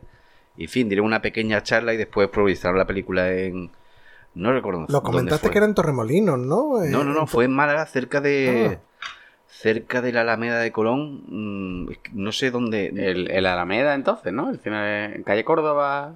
Puede ser, no, ahora mismo no, no sabría ubicártelo co- co- concretamente. Y eso fue una experiencia muy chula porque aparte de ser un peliculón, a mí me, me, gustis- me gusta muchísimo eh, Airbag, la vi con, con los- mis compañeros estudiantes y, y lo pasamos muy bien en aquella proyección. Aunque Carla Jalde eh, y Juan ya se fueron a los 5 o 10 minutos, no se van a cargar otra vez. otra vez su película. Habrían visto como 30, o sea, habrán ido a no sé cuántas Pues ya presentaciones. ya Pues tú ves. imagínate el director, porque eh, Alde, vale, pero el Juanma Bajo Ulloa, ¿cuántas veces habrá visto la película antes de presentarla? Que además no sé si sabéis que estuvo a punto de morir en, en Airbag, porque hay una escena Cuando salta un El- neumático, ¿no? exacto, en la explosión que hay Creo- delante del, yo creía que del era un casino, cámara. del casino de... Sí. No, no, estuvo a punto de darle al cámara y a Juanma Bajullo, a una- un neumático que salta y que sale descontrolado Yo y que creo que, pasó rozando. creo Sí. que lo comentamos en el programa que Es tenemos posible, dedicado a. Airbag y Año Mariano. Yo, a- al hilo de lo que dice, de lo que dice Orri, también otra gran experiencia que tuve fue en otra semana de cine fantástico de aquí en Málaga, que le estoy muy agradecido a Ramón Reina, al, director, por todas las cosas que ha traído, además era un tío, bueno, es un tío súper encantador que tú le puedes decir, ¿por qué no me trae, estaría- me gustaría ver alguna, la nueva de Greenaway? Y el tío te la traía al año siguiente, bueno, una cosa espectacular. Es verdad que algunos éramos muy, muy asiduos y entonces ya nos conocía y hablábamos con él y entonces, pues bueno, tenía en cuenta a veces nuestras peticiones. A Y, veces. y, y me acuerdo que trajo el Fausto restaurado por Luciano Berriatúa con una partitura de piano, y, o sea, con un piano en directo. Y uf, también impresionante ver, ver Murnau, el Fausto de Murnau en pantalla grande con un piano en directo. Fue una cosa ¡buah! de que te explota la cabeza. Joder. ¿No trajo Faust La venganza está en la sangre? Oh, qué cosa más mala, hostia puta. Pero mala, ¿eh? Pero mala. Pero con agonía, me acuerdo que... ¿Y Fausto 5.0 lo habéis visto? Que es de la Fura Altbau. Sí, sí, creo que la vi. También, también. No, la, la- También es mala, dice, ¿o qué? Uf, también, también un poco, sí. la- la vimos Es un, una ida de olla, es mucha droga debían tomar lo de la Fura Altbaus. un sábado de universidad que me dice, me voy a tu casa y echamos un NBA y después vemos una peli. Venga. Y nos pusimos a ver eso y... ¿Qué, qué, qué, qué- qué puta mierda? Es que yo creo que es de las películas más malas que he- visto. Mm, Me están entrando ganas de volverla a ver, tío. Bueno, vamos a hacer una pausita y ahora venimos con, con Lechungue, con, con lo malo.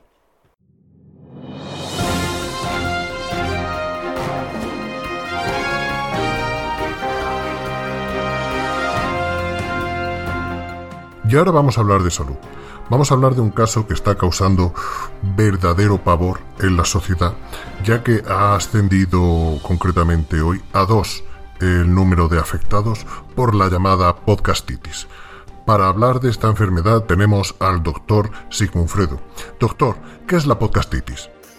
Sí, la podcastitis se debe a un consumo irresponsable y yo me atrevería a decir temerario y sin moderación de podcast que puedes encontrar en iVoox y en iTunes, aunque lo normal sería hacerlo con moderación. ¿Y se ha detectado el foco de esta enfermedad? Los dos casos que tenemos hoy presentes eh, pensamos que se debe al consumo de un podcast que se llama Cine de Barra, el cine que puedes disfrutar bebiéndote un liso a baja temperatura. Y, doctor, ¿a qué se debe esta enfermedad? Suponiendo que se trate de cine de barra, aún tenemos dudas, no tenemos muy claro de si se debe a la duración del programa o a los chistes de Luigi Bercotti. Bueno, y para terminar, eh, ¿podría eh, darnos algunas recomendaciones para no terminar contrayendo la podcastitis? Sí, como todo hay que tomarlo con moderación. Yo recomiendo no escuchar más de 5 minutos y como mucho las cuñas. Muchas gracias, doctor. En el siguiente programa eh, hablaremos del extraño caso del cuarentón que terminó ligando en Tinder.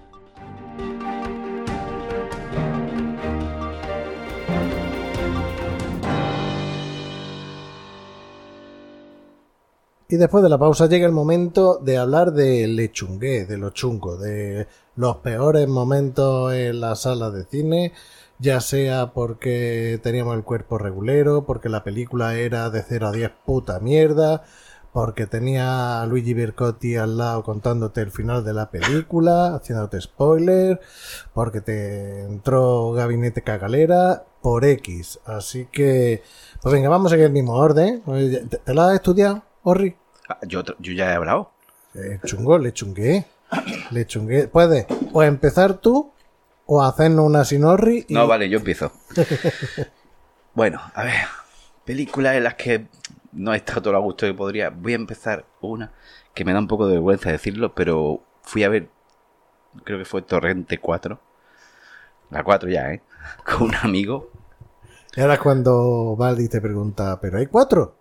Hay 5. Hay 5. Vale. Ya la primera me pareció demasiado, de hecho me voy a reservar Bueno, porque fue va a rompedora. ser uno de mis peores momentos. Torrente fue rompedora. O sea, no había nada como Torrente Yo, a mí me pareció de migrante. repugnante, absolutamente.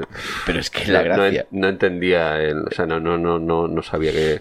Bueno, no, no te quiero quitar tu momento de peor, pe- pe- peor momento del cine, pero es que a mí me pareció aquello... Ya, bueno, pues por eso digo que me da un poquillo de vergüenza decirlo. Pero bueno, fuimos a ver Torrente 4 al cine y mm, estuve un poco incómodo, entre incómodo y, y diciendo, válgame el señor, porque al lado, al lado nuestra había una señora mayor, de estas que yo llamo las gallinas, porque están riéndose como, como, como con Juan y medio. La señora esta que se ríe, ja, ja, ja, ja, ja. Pues era toda la película. Es que, mm, perdona que te interrumpe, es que quiero hacer, Puntualiza, puntualiza. quiero puntualizar. Eh, las mujeres mayores tienen dos tipos de risa. Sí. Una es la escandalosa, Esa. la de ¡Ay, Sí, sí. Esa es una, que es la que te tocó en el cine. Y luego está la otra señora que se cruza de brazos y se sujeta las tetas y, y tiembla. Y es como. y las tetas le, le tiemblan a la vez que ríe. Es, es- es una risa muda. ¿eh? Risa muda, pero con movimiento. ¿eh? De verdad, me encanta hacer los programas en presencial porque puedo ver los caretos de Baldi. Es que ¿qué? no, no sé yo dónde vas con esto. La- las señoras mayores y los señores mayores no tienen un tipo de risa también específico. Bueno, aquí en la piscina tengo a un asturiano que se ríe y es. También, ¿no? Un Hay una poco de miedo. variedad, hay una Sí, sí, variedad sí. de- Ent- entre poco de mi- miedo Y mucho. de viejo verde y de. Y, y no es tan mayor. Es como risa y... Qué asco.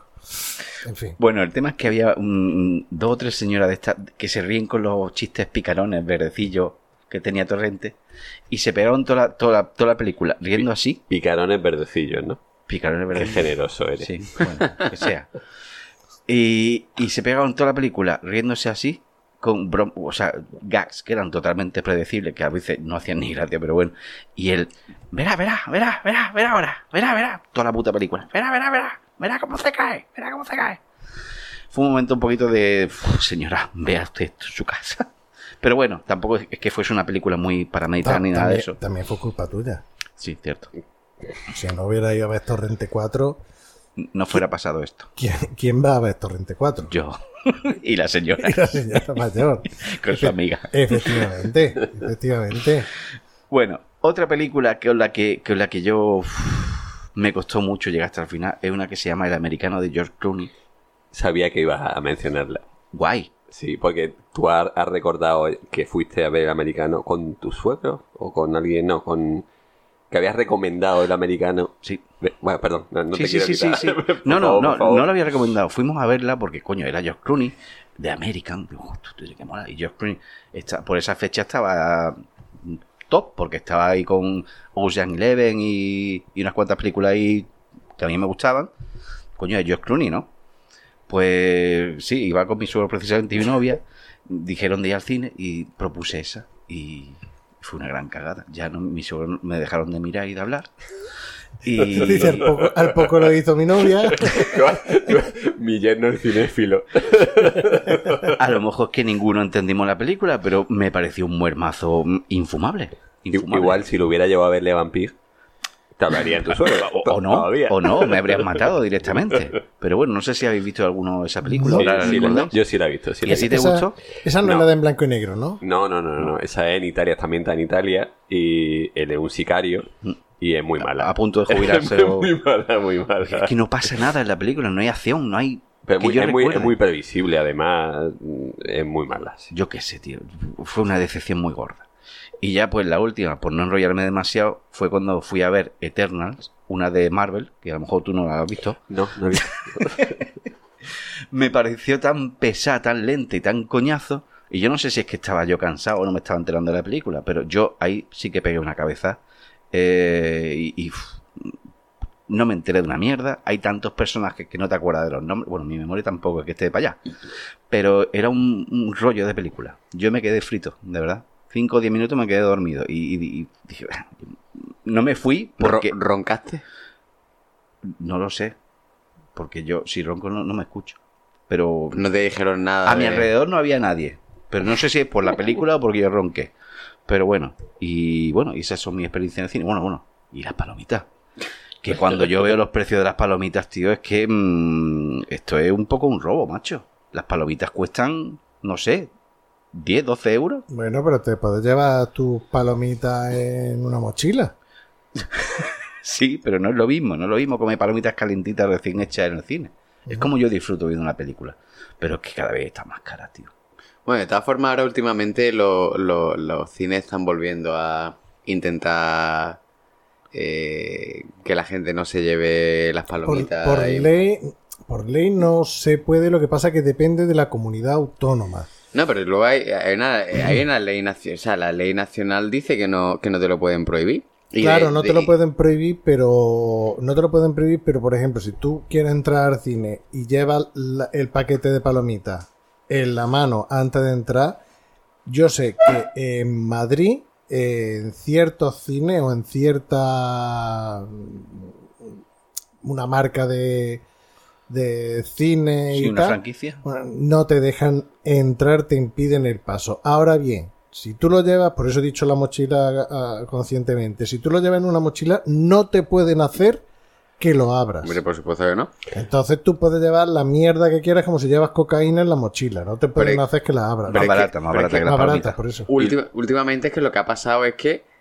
han parado la proyección del vídeo, eh, de la película incluso, o, o- o- y han, pa- han sacado a gente porque, porque estaban comiendo palomitas. Así que, que, que no solamente es que te. Hombre, no te pueden decir abre, la, abre el de este, pero una vez están dentro, si ves que si ven que te has sacado palomitas que no son compradas, compradas de allí, creo que han estado incluso parando la proyección o entrando en, en la acomodadora a decir salgas usted. ¿Y cómo te ve el acomodador si estás comiendo palomitas? sé, tío, Habrá pero- chivatos dentro.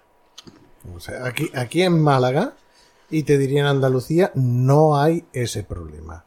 No hay ese problema. Yo, por ejemplo, eh, no lo hice nunca. y, o sea, a mí el hecho de llevarme algo al cine para comer no me gusta. A mí no me gusta comer palomitas en el cine. Yo voy a ver la película. Ni palomitas, ni pipas, ni nada. Eso sí, una vez viendo eh, eh, una de las pelis de esta de terror de Anabel, no sé si era Anabel, no sé qué parte era. Y es que ni me acuerdo la película, pues también era un poquito regulera. Iba con una amiga la hermana, eh, la amiga que siempre llega tarde, mi amiga que siempre, siempre llega tarde, y lo que hicimos fue pedir comida, eh, tacos, tacos mexicanos, eh, eh, Plaza Mayor, en un puesto de tacos que había allí, y los pedimos para llevar. Y nos llevamos nuestra Coca-Cola y nuestra bolsa de tacos al cine y entramos, nos sentamos porque íbamos con el culo, o sea, con el tiempo pegado al culo y nos sentamos y mientras que ponían los pocos anuncios que pillamos y empezó la película, nos comimos nuestros tacos. Hombre, mm, porque no había más remedio. Es que eso no lo veo tampoco bien. Porque No, los yo- tacos tienen salsa y tienen queso y tienen tal. Bueno, los tacos no. Sí, los tacos Sí, tienen yo- salsa. Y se te cae en el sillón y el que venga Sí, después. sí, yo- Eso lo puedo entender. No, no, no aguarreamos ni nada, ni nos dijeron nada. Yo no lo hubiera hecho, pero era o eso o no no- veis la peli. o, o no comía. También. Y ya sabes lo que dicen, ¿no? Aba- abanico no comía.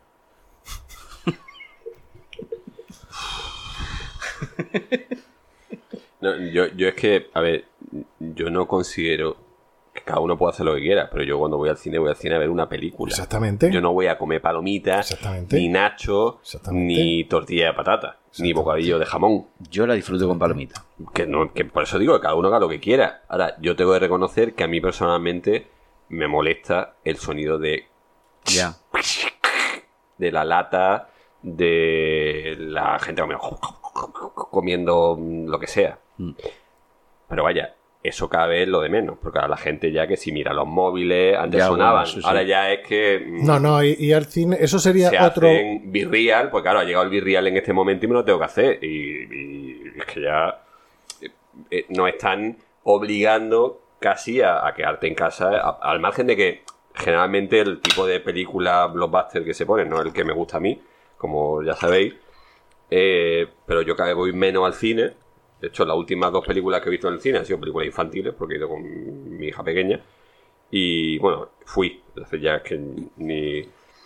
Y, y cada vez voy menos al cine precisamente por eso, porque es que ya es. Es- Eso es que eh, eh, daría para, para otro programa porque tiene mucha tela. O sea, eh, a mí no me gusta ir al cine. Bueno, a mí me encanta ir al cine. Lo que no me gusta de ir al cine es encontrarme a gente. Bueno, lo primero que, que a mí me da mucho asco, como siempre digo, me da mucho asco las personas.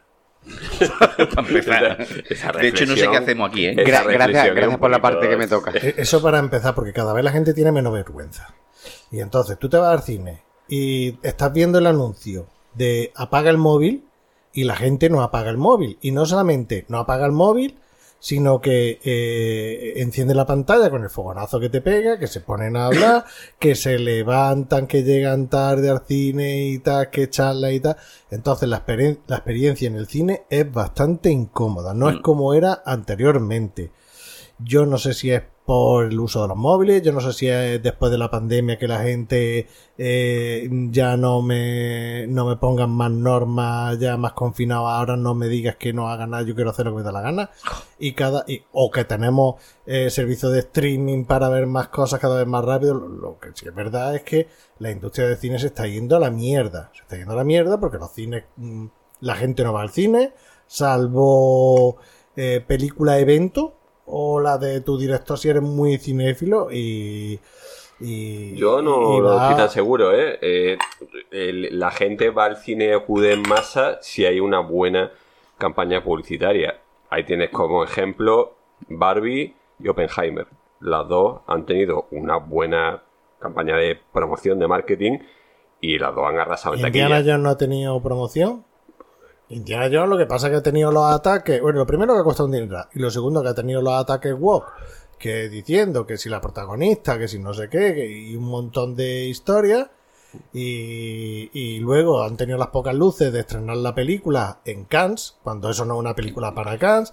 Le han caído palos de la crítica, la peli no es tan mala ni mucho menos, está muy bien. Ya recomendé en el programa especial de verano que la gente fuera a verla. Y una película que debería de ganar dinero van a perder. Pero como a Disney le da igual, porque dentro de qué tiempo es contenido para su plataforma y todo lo que se está sacando, pues luego va para plataforma, se están cargando la industria. ¿Por qué viene la huelga? ¿Por qué viene la huelga que tenemos ahora de actores y de guionistas? Por la inteligencia artificial y todo esto. Entre, También. entre otras cosas, pero También. lo de menos es que los actores eh, están cobrando poco porque antes cobraban por visualizaciones. Y ahora a las empresas le da igual que pierda dinero el cine porque luego va a las plataformas y en las plataformas no dan datos. Entonces ya tuvo un problema eh, la Scarlett Johansson con Disney y Sí, la- por lo mismo. sí, sí, la y, a los guion- y a los guionistas que son, mm, si, no te voy a decir que son los principales, pero a mí de una película, de una serie, lo que me gusta es la historia. Si me apura, ni los efectos especiales, a menos que sean de acción. Sí, y- pero un buen guion. Y, y el guion, o sea, una peli que el guion es una mierda, te da igual que Wakanda Forever, te da igual que los efectos especiales estén muy guay o que los actores estén muy guay. Si el guion es una puta mierda y no tiene sentido, pues se va a freír espárragos y a los guionistas le están pagando cuatro duros. Está cambiando el sistema y veremos a ver qué es lo que pasa. Bueno, pero que no estamos. que- que se nos va. Sí, hemos derivado un poco. Bueno, luego. Bueno, pero esta tertulia está interesante. Sí, Ot- sí. Otra, otro, otro tema, por ejemplo, Matt Damon decía en, en una entrevista que, que le hicieron que uno de los motivos por los cuales las películas, el tipo de películas que hay ahora, es como todo más. Pues lo que estamos viendo, ¿no? Que si las películas de superhéroes por un lado, que si los remakes, que si las secuelas, que si tal, que si cual. Que no hay otro tipo de película más estimulante, por así decirlo. Él, Bueno. deci- él decía. Si hay, si hay, pero por ejemplo, toda la vez en todas partes, que es un peliculón, que le hicimos programa, que las que lo vimos a la mayoría nos gustó y a los que no les gustó no dijeron eso es una puta mierda, No, eh, es no bazofia, no o no, o esto es lo peor del mundo.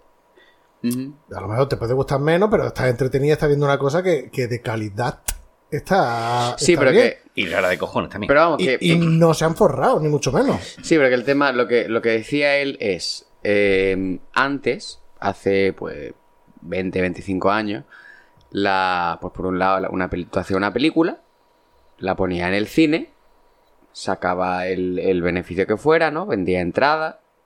Y bueno, antes la gente iba más al cine porque no había plataforma, no había tal, ¿no? Y incluso pues antes de que internet apareciera y demás, ¿no? Y después del cine, te- la- las películas tenían una segunda vuelta de ingresos que era el videoclub.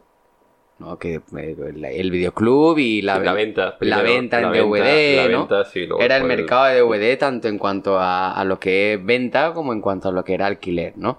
Entonces había muchas películas que a lo mejor en el, en el cine no habían sido particularmente exitosas, pero que después mucha gente se las compraba, mucha gente las alquilaba y entonces em, suponía un riesgo el, el hacer un, tipo de película menos mayoritaria, por así decirlo, era un riesgo menor del que ahora, porque ahora mismo te lo juegas todo a lo que sea la taquilla del, del cine, ¿no? Y, entonces, claro, eh, si tú te pones, tú tienes un, per- un presupuesto X y dices, pues tengo que sacar tanta, tengo que vender tantas entradas para simplemente no perder dinero, pues la- los estudios se lo piensan mucho a la hora de arriesgar, ¿no? Eh, pues los estudios dicen, pues mira, lo que sé que me va a funcionar y ya está.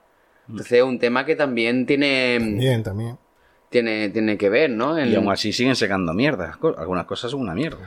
No, sí, por Bueno, supuesto. Warner se está pegando unos hostiazos. O sea, la nueva de. de Flash. Se han pegado un hostiazo, pero al parecer la peli de efectos especiales es una porquería. Yo no la he visto. De efectos especiales es una porquería. y se han pegado un batacazo en taquilla gordísimo, pero le da igual, entre comillas, porque luego se lo llevan a su plataforma. ¿Sabes? La de Supergirl. La peli de Supergirl es que no le han estrenado. Es que han tirado, tenía, han terminado la película y le salía más rentable no estrenarla en el cine y tirarla y que no, no la va a ver nadie nunca. Bueno, lo mismo dentro de X tiempo lo se la dan a, a otra empresa de streaming porque a nivel de impuestos le salía más barato perder el dinero de la producción de la película que publicarla. ¿Y eso no lo habían pensado antes de rodar siquiera? Pues al parecer cuando vieron la película dijeron, hostia, esto es una puta mierda, nos vamos a pegar un porrazo, no vamos a recuperar dinero, mm, nos sale más rentable no publicarla, perder todo el dinero de esto, pero a nivel de impuestos vamos a pagar menos. O sea, a ese nivel hemos llegado. Pero Supergirl es una película que han hecho ahora Sí, recientemente. sí, sí, de, de- no sé si hace unos meses del año pasado y tal, que no se ha publicado, ¿no? Joder. Y, y está, están en ese eh, en ese dilema muchas plataformas. Eh, Netflix, es que no es sostenible. Netflix está perdiendo dinero. Si tú te fijas, ya no está. Ya Netflix no saca cosas nuevas. O sea, no saca cosas nuevas. Y cuando saca eh, temporada, la hace eh, parte 1 y parte 2 de la temporada. Porque necesita eh, que te suscribas varios meses seguidos. Eh, Es problemático. es un fenómeno que está ocurriendo en las plataformas de video on demand, ¿no? De estas de Visionado. Ahí tenéis la fusión de, o sea, de HBO Max y Discovery, que ahora va a salir, bueno, ya, ya está en Estados Unidos, se llama Max, que es más cara. Bueno, aquí en Max, pero ahora van a sacar. eh, No, aquí es HBO Max y ahora va a salir Max. ¿Sí? Sí. Era HBO, luego la cambiaron de nombre por HBO Max, que es lo que es actualmente. Y en unos meses, dicen que para el año que viene, para enero o finales de año, se llamará solamente Max. Pero creo que ya está Max. No, ahora mismo está HBO Max. Pues ya ves tú, para, Y para mí es un error gordísimo porque se están cargando una marca de calidad como HBO. efectivamente, efectivamente. Pero han hecho un sondeo de mercado y, y hay mucha gente que está suscrita al contenido de Discovery y que le interesa el contenido que ofrece y, y que, bueno, pues las series de HBO, que como tú dices, tienen un marchamo de calidad y tienen un prestigio y pues para ellos pues no, no son no son interesantes. Entonces mm, le, le resulta más rentable esa fusión y, y la subida de precios de, para los nuevos suscriptores, que es lo que van a hacer al fin y al cabo, eh, que, que- que perder más dinero, como tú dices, en, en la producción de series o en la producción de películas que, que luego después no reportan ese nivel de ingresos. Pero la verdad es que es bastante triste. Porque ahora va a ser cada vez más complicado encontrarte una productora que decida apostar o arriesgar por la calidad si no tiene garantizado un nivel de visionado. Estamos viendo en, en muchas series que han tenido éxito en, en distintas plataformas y que no van a rodar una segunda temporada, a pesar de que han sido un éxito, porque dicen es que no es rentable. Nos cuesta más hacerla que luego después el, el beneficio que vamos a obtener. Y, y series que han sido muy exitosas la han frenado al final de la primera temporada y han dicho no, ya no vamos a hacer más. Entonces, pues, pero es el mercado, Sí. como diría el viejo dicho, ¿no? El mercado amigo. Efectivamente. Eh, por tanto, es lo que hay, es un negocio económico Claro. que está por encima de el arte y de que no nos engañemos que siempre ha sido así cuando los mecenas en el renacimiento invertían en arte no lo hacían por amor al arte lo hacían por un interés también crematístico económico o de prestigio personal. Prestigio. o de prestigio personal ¿no? y no hay que irse al renacimiento. Vamos todavía más atrás ¿no? en el mundo romano. El mundo romano cuando alguien financiaba una, una obra de teatro lo hacía precisamente por el prestigio personal que le suponía y lo hacía lo financiaba un, un inversor privado podemos decir no no lo hacía el Estado no, no había empresas públicas que financiaran un- un- el coste de una obra de teatro. Entonces mm, es lo mismo es el negocio y si no hay negocio pues es que no interesa. Es una pena porque eh, el evento de ir al cine o vas a ver algo muy específico que quieres ver o, o- lo que se llama peli evento, vamos a ver, bueno, a ti no te gusta, pero la de Spider-Man que salen los tres Spider-Man, los tres actores de Spider-Man que el de San Raimi, eh, el Andrew Garfield, este, el gato y, eh, y el nuevo. Y Tom Holland. ¿Y ¿Y salen los tres juntos? ¿Te he hecho spoiler? ¿Y, y por qué salen los tres juntos? ¿Para qué? Por- porque hay ahí Eso fue viaje en el tiempo. epicidad pura. Hay mezclar a los tres, viaje sí. en el tiempo. Pero No, ¿qué tiempo? Si son... No, universos paralelos. Sí, universos paralelos Messi. Que así me liasteis con lo de toda la de todas partes. Sí. No son Sí. viajes en el tiempo. Sí. Bueno, pues, pues eso. eh, multiverso. Claro, es multiverso, exactamente. Entonces, una peli evento y tienes que verla porque, coño, que salen los tres y tal. O si vas a ver, ¿qué te digo yo? Avatar 2. Una peli evento, eh, no sé cuántos años después de Avatar 1. Ya, ya, ya que ver, es que no he visto Avatar. ya hablaremos de los peores momentos en el cine. Y, y, y tal. eh, venga, vamos ya a, a verla que después de Avatar 1 vamos a Avatar 2. Eh, pe- película evento. Luego las que ganan dinero son las pelis de medio bajo presupuesto. De, a lo mejor de terror, las de terror funcionan muy bien. Las comedias se están comiendo un mojón. No hay, es que de hecho no estrenan cine de, eh, o sea, no estrenan comedia en el cine extranjera, aparte de la americana de Santiago Segura, o sea, aparte de la española de Santiago Segura. Peli americana de cine, comedia, no hay. Pero lo que te decía, peli evento es porque hay detrás una maquinaria de propaganda, de marketing, que te hace desear ver esa peli de evento, o esa peli de Marvel, o de DC, o de lo que sea, ¿no? O de Barbie. Entonces, mueve a que masas quieran ir al cine a ver eso.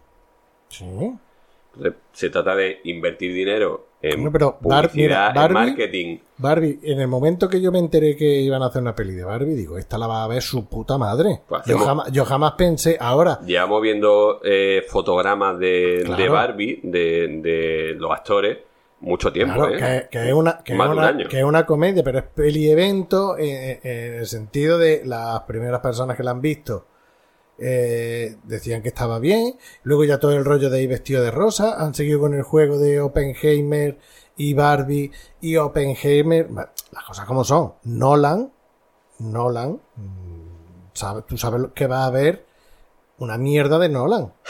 Hombre, una mierda, no, Nolan también. No, no, no, te, no, te lo digo en plan despectivo. No vas a ver mierdas de, de Nolan que sale de su cabeza, como lo de grabarlo eh, eh, en el formato que le han grabado en blanco y negro, que le han hecho la película especial para él. ¿Sabes? O sea, son paranoias y tal. O sea, los que les gusta el cine, les gusta fotografía y todo eso, pues dice, hostia, una peli de Nolan. Y Nolan es un tío que a lo mejor no te gusta Tenet, pero entre Inception y todas las mierdas que ha hecho, todas las películas, Dunkerque y tal. Origen, Eh, hecho cosas que están mola. muy bien, claro. que Entonces, sí. si, te ha- si sabes que te va a hacer una película y te lo venden como no van a utilizar CGI para hacer la bomba nuclear, no sé cuánto y tal. Y ahí a verla, una peli en blanco y negro y tal. Se, se ve, se ve. Pues te digo que son peli eventos, pero bueno, nos estamos yendo de lo peor de cine. Es nuestra peor experiencia. Todo por culpa de Ori y las palomitas. O sea, lo, lo- lo que. Que dice que lo de las palomitas es un robo, pero vaya, se me ocurren robos peores en el cine que lo de las palomitas. Y no quiero hablar de Roberto Benigni. Venga, Te roban la vida. No, no, venga, vamos a seguir en orden. Me Te robó toca, la te- ilusión. Te, te toca a ti, te toca a ti. Eh, es difícil, ¿eh? Estoy- He, he- he estado pensando eh, qué momentos peores. A ver, os lo decía antes, yo solamente me he dormido dos veces en el cine. Eh, y, y la verdad es que tengo que reconocer, tú has dicho momentos en los que nos pilló mal el cuerpo y tal. Eh, justo me dormí estando en Granada estudiando eh, en la universidad y, y fueron dos días consecutivos.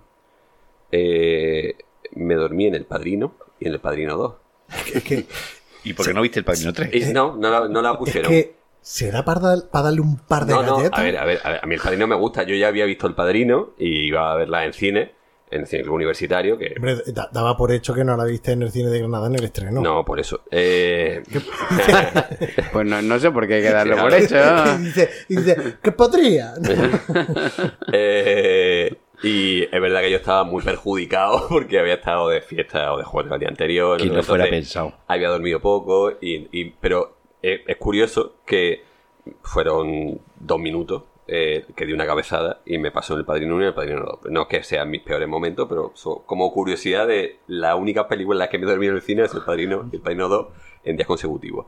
La única vez que me he salido del cine, me han dado ganas otras veces, pero he aguantado pensando, tiene que mejorar. Lo mismo mejora. A Necesariamente debe A, mejorar. peor no puede ir. Eso, eso he pensado. Pero mm, la única vez que me salió del cine fue una película francesa de del año 1990 probablemente que se llamaba Baby Blood. Baby Blood era una película qué sé, del 90 o del 89 de por ahí. Eh, una película gore en la que una chica tenía un estaba embarazada y, el, y el- el feto era un feto monstruoso que le pedía sangre, que necesitaba alimentarse de sangre. Era una cosa, pero infame, mala, En cine. en, en cine, en- en- en el Cine Club, en la semana de Cine Fantástico. Eh, de verdad, una cosa como, mira que he visto cosas, mira que he visto basura y he visto cosas malas en el, en el cine. Bueno, pero eso de verdad, que íbamos, iba con otros amigos, teníamos pensado ver otra película después. Después íbamos a ver Meet the Feebles de Peter Jackson, la de los teleñecos Oh, gore. Muy guapa. Sí. Bueno, pues dijimos, ¿nos vamos? Nos miramos los dos y dijimos, vámonos, sí, vámonos. Y es la única vez que me he salido del cine. Mira que me han dado ganas. ¿Y después volviste a ver Meet the Feeders? Hombre, por supuesto. Ah, Y, además- y después de Meet the Feebles estaba Necromantic de Burgerreich, de un director, de George Burgerreich, un director alemán muy enfermo, muy enfermo de la sí, cabeza. sí. Esa, esa peli para verla con resaca. Es de uf. necrofilia, en fin, una cosa muy... Pero gore. Bueno, No, además creo que es Necromantic 1, 2. Dos. Hay Uno y dos. Uno y dos. Eh, y, y luego él hizo otra que se llama SRAM, que también es del estilo. Eh, bueno, eh, pues eh, creo recordar, puede ser que me viera en la misma, el mismo día Necromantic 1 y 2, no lo sé, puede ser, pero bueno, da igual. Eh, me- nos salimos del cine y dijimos, esto es una cosa de verdad delirante, de lo peor que... Y mira que me han dado ganas de salirme en otras cosas que me han indignado mucho. No voy a hablar de La vida bella, de Roberto Benigni. ¿Por qué? Un Habla. saludo para Chinillo. Porque ya he hablado todo lo que po- podría hablar más, pe- pero ¿para qué? ¿Regodearme Sí. en, el, en el bar y nosotros un poco. No, no ya, ya he hateado mucho esa película, ya he dicho que me parece miserable, que me parece tramposa, que me parece... Ya se está- ya se está desatando, no, ya se está que me parece de lo peor, de lo peor que he visto en, en mi vida, no por mala, sino por... por, por ah. Bueno. Y luego después, otros momentos que recuerdo estar en el cine diciendo, pero ¿por qué he venido yo a ver esto? Es una película de Mariano Zores. No. Sí, que he ido al cine a verla, que se llamaba Al Este del Oeste. con Fernando Esteso haciendo de vaquero En cine, tío. Y con Antonio Zores haciendo de alcalde o yo qué sé de qué hacía. O sea, tú, tú cuando hicimos, visto- cuando, cuando hicimos el programa de, Este de no. Pajaré y Exceso, era, no, yo es que veía Pajaré y Es Exceso por mi, por mi, por ver. mi cuñado, era, ¿no? Era por mi antiguo cuñado, sí, que, y- que le gustaban esas películas y la, y la alquilábamos en vídeo y la veíamos en vídeo en mi casa. Y, y ahora resulta que nos dice que él voluntariamente No, pagaba, pagaba por ver. Voluntariamente no, perdona. Fui porque un amigo mío se empeñó en ir a ver la película y, y- y me hizo ir a ver al este del oeste. ¿Y si tu amigo salta de un acantilado? No es lo mismo. Pues hubiera preferido quizás el salto del acantilado Con los ojos tapados. después de la película. Pues de verdad, una cosa que yo decía, "Pf", que es verdad que en la época en la que la vi, eh, pues tenía su aliciente. Tetas. No quería decirlo. Pero bueno, yo estaba en.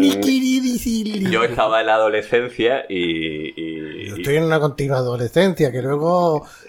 No sé, luego me llegan a mí Bueno, los palos. lo- luego mi, mi gusto cinematográfico me ha hecho ver otras películas, no precisamente por esas cosas, ¿no? Eh, pero esa de, de terminar la película y decirle, ¿pero por qué? O sea, ¿por qué hemos tenido que venir a ver esto? Yo todavía no había visto películas de Estos y Pajares con mi cuñado, ¿eh? Ah, esto fue anterior. Sí, Vale, vale. fue anterior. Y. Y luego después, otro momento, y ahí hilo con lo que decía Orri, es Torrente. La, primera película de Torrente también fui a verla con, con unos amigos que me llevaron. Sí, sí, es que es muy graciosa, ha tenido, tiene mucho éxito, no sé cuánto. Es verdad que la sala estaba llena, recuerdo en América Multicine la vi, estaba llena la sala. Y el sentimiento de repugnancia que tuve hacia la película. Pero si es que ese es, ese es el protagonista. Eso es lo que él quería. pero eh, Es una caricatura. que le estaba dando dinero a, a- no lo sé a mí de verdad que es que mm, la película me me, me pareció mm, que entiendo lo que tú dices que es una caricatura de un personaje Exageradísima. Exagera- sí pero ah, no mm, a mí me pareció que mm, no, no estaba donde debía estar en ese momento y que y de luego no, no he visto ni la 2 ni la 3 ni la 4 ni las que haya porque ya tuve más que suficiente con una película que está repleta de barbaridades de, De todo tipo. de todo tipo y, y- y que casi rayan en lo delictivo.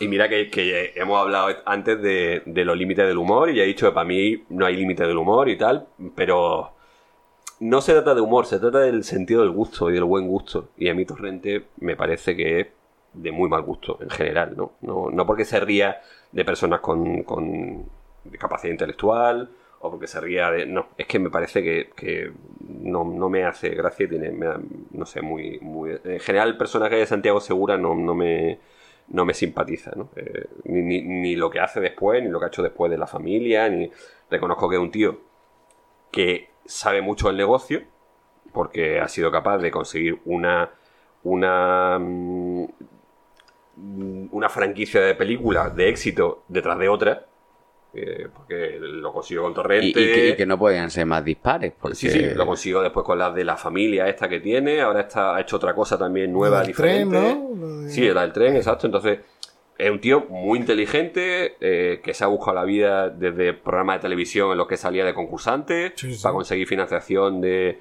eh, de su, el primero de sus cortos, que era también bastante perturbador, se llamaba precisamente Perturbado, sí, no sé si lo habéis visto. No. No. Yo de Santiago Segura, lo que más me gusta de Santiago Segura, el día de la El día de la bestia. bestia, lo suponía. Se acabó. Y punto. Tor- o sea, Torrente fui. No, Torrente 1 no fui al cine. Torrente 2 sí. Y me reí. Me reí. Me reí y mucho. Me reí mucho. Pero yo creo que después. No sé. No sé si me he visto la 3. Y para de contar. Es que el Día de la Bestia es la ley de la iglesia. Claro. Él es un actor como cualquier otro. Entonces, no sé yo qué parte, no, no, que yo sepa, no tiene participación en el guion, ni en la historia, ni nada de esto. Entonces, bueno. No, pero por ejemplo, eh, Muerto de Risa, que también salía.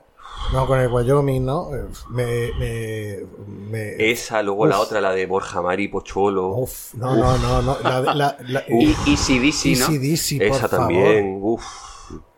No, no sé. No, no, no, no. A mí- y además, a mí es un tío que, mm, que no sé nada de su vida ni nada, pero que me cae mal. No sé. Eh, personas que, que. Y no ya por lo de Torrente, ya digo que Torrente 1 me gustó y la 2 la vi en el cine y me reí mucho. Después no quería ver la, la demás porque era como chicle estirado a la 3, creo que la vi, no sé si fue eh, descargada en la época universitaria y tal. Y ya no, no, ya no había perdido la frescura y todo eso, la frescura de, de olor a mierda y, y- y tal, de su humor. Pero es una persona que no me termina de. Yo tampoco simpatizo, la verdad, con él, pero entiendo, vaya, entiendo que, el tío que tiene un olfato para el dinero Que lo mismo será una bellísima persona y como tú dices, está salvando al cine español porque es lo único que saca recaudación a día de hoy en España. Mira, a mí el Santiago Segura, bueno, lo que, lo que decís del Día de la Bestia, pues sí me parece, vamos, el Día de la Bestia me gusta, me gusta mucho y creo que él hace un buen papel en la película. Luego después creo que también salía en La Niña de tu Ojo, ¿no? Me parece, Sí, creo recordar. También salía ahí, sí. Que esa película tam- tam- no estaba mal. ¿Esa es Argentina? Estaba- No, esa era de, de Trueba. De Trueba. Con Penélope Cruz y La historia de Imperio Argentina Entonces, con el cine alemán. eh, ¿cuál me estoy confundiendo yo? Película argentina. Eh, eh, ¿Te doy mis ojos? ¿Te doy mis ojos, puede ser? Sí. La Argentina, la de No, te, Darín. te, te doy mi ojo, no era una de. de Iciar Boyaín. Igual sí. Igual sí. La que tú dices, una de Ricardo Darín y. ah, Bueno, el bueno, secreto de sus ojos. El Eso secreto es. de sus- Vale, eso. Gracias, Orri. El servicio de documentación. Con la mamá, la mamá memoria que tengo. La mamá. Luego, después, por ejemplo, a mí de, de Santiago Segura, una cosa que me gusta eh, que hace, que es el programa este de televisión que es un poco, en realidad lo que pasa es que es un poco eh, plagio de cachitos de hierro y cromo que se llama Viaja al centro de la tele. Creo que es un programa, a mí me gusta. Bueno, pues a ti te gusta todo lo que sea viejuno y de rememorar, nostalgia y esa cosa. sí, pero bueno, que, que- pero creo que, que lo conduce bien y le da un tono ameno y tal, ¿no? Luego por lo demás, en cuanto a Santiago Segura como persona, es un tío que tiene una cierta fa- facilidad para caer mal, creo yo. Eh, en general hay ba- hay bastante gente a la que le cae mal, luego pues sí, hay gente a la que le cae bien y le hace gracia y tal, ¿no? Pero luego después, no sé si esto lo sabéis, pero el, el- en, creo que fue, creo que fue con, con el primer torrente, o igual con, bueno, con uno de los torrentes eh, hubo un casting que hizo de chicas jóvenes que, bueno, pues que tenían que salir mm, pues enseñando, la- enseñando las tetas o no sé qué tal, ¿no? Y en- el tío luego lo metió en, en los extras eh, del DVD. El casting. No me de la eh, pues eso de la, la chica en, Joder. en desnudándose y Claro, enseñándola. tiempos, pero vamos. Y entonces, pues, eso es una cosa mm, éticamente bastante reprobable, ¿no? Sí. Así sí. que sí, vamos, que no es, no es una cosa mm, muy bonita, No, la verdad. Yo eso no lo sabía, la verdad. Yo tampoco lo sabía, ¿no? pero de luego dice mucho de, de su calaña moral. Bueno, Baldi, Y para acabar ya, el momento donde peor eh, probablemente lo pasé en una sala de cine fue viendo The Baby of Macon, que es una película de Peter Greenaway, eh, donde la película es un auto sacramental. Eh, es una película muy barroca. se, eh, se merece un aguantado bien pegado, ¿no? Eh, porque Yo estoy esperando que acabe a ver, a ver dónde nos lleva esto.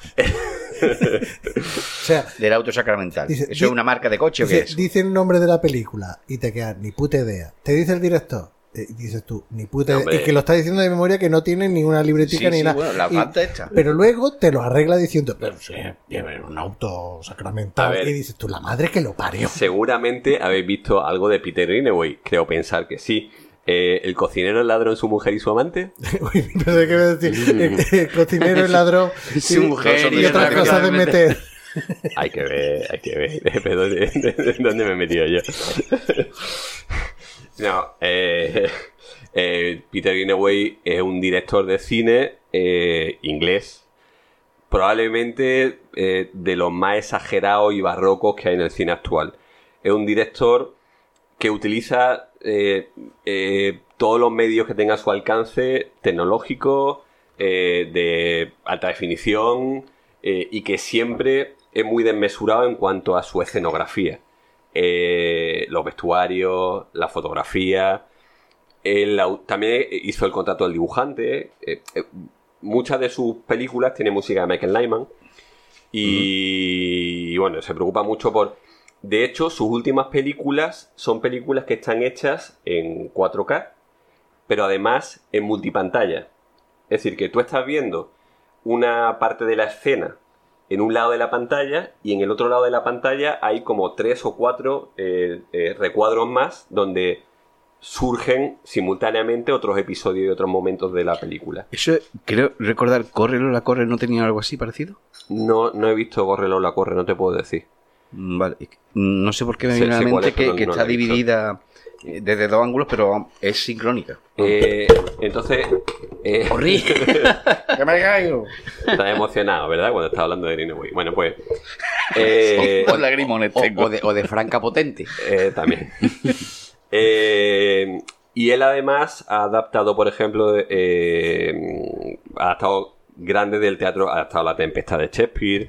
Eh, bueno, eh, es un director muy, muy desmesurado en cuanto a, a, a su concepción de la cinematografía de lo que es una película. Para él es el arte total y una película de Greenaway pues tiene mm, desde un cuadro, desde lo que parece un cuadro, hasta por eso ya os digo, tiene mucha importancia la música, eh, todos los, escenarios que aparecen en, en- su, en los encuadres, eh, efectos visuales, en fin. eh, ver una película de Greenaway es una experiencia en sí misma, ¿no?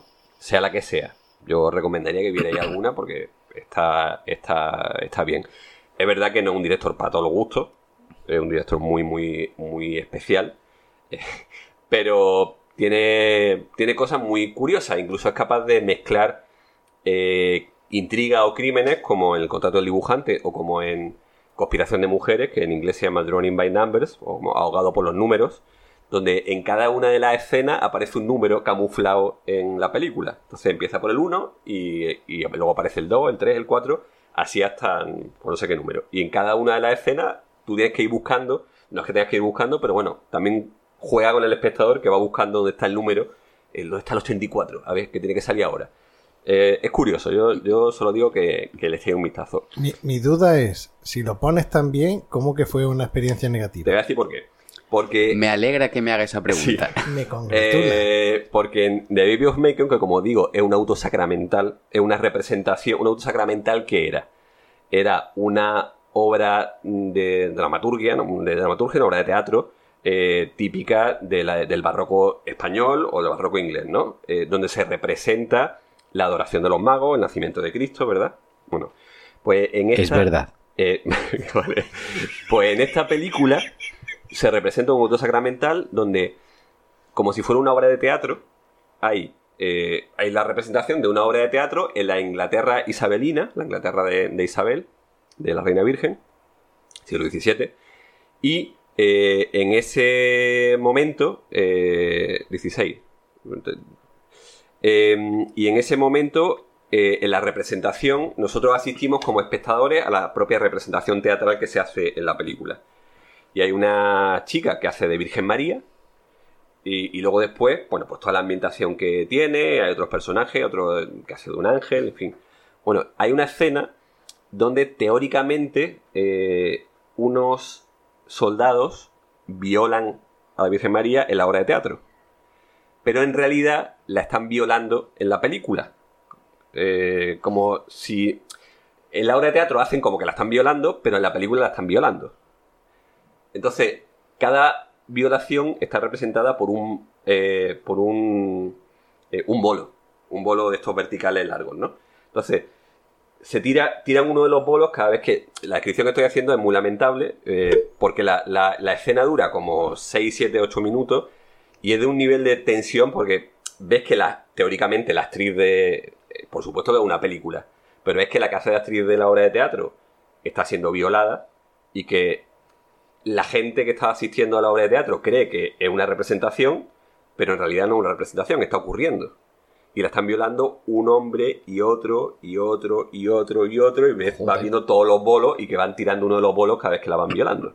Entonces, es una escena de una tensión tal, una tensión, eh, eso, emocional, visual, eh, que me hizo pasarlo muy mal en la película, ¿no? Eso que recuerdo también otra escena de una violación múltiple muy desagradable. En Última salida a Brooklyn, ¿la habéis visto? No. Con Jennifer Jason Leigh. Pues bueno, es de una eh, chica, en fin, que eh, eh, sufre una violación múltiple también por tres soldados y también es bastante eh, desagradable, bastante tensa. Bueno, pues la película, cuando terminó, recuerdo que, que habíamos ido a verla un grupo de amigos bastante, bastante grande, éramos 8 o 9.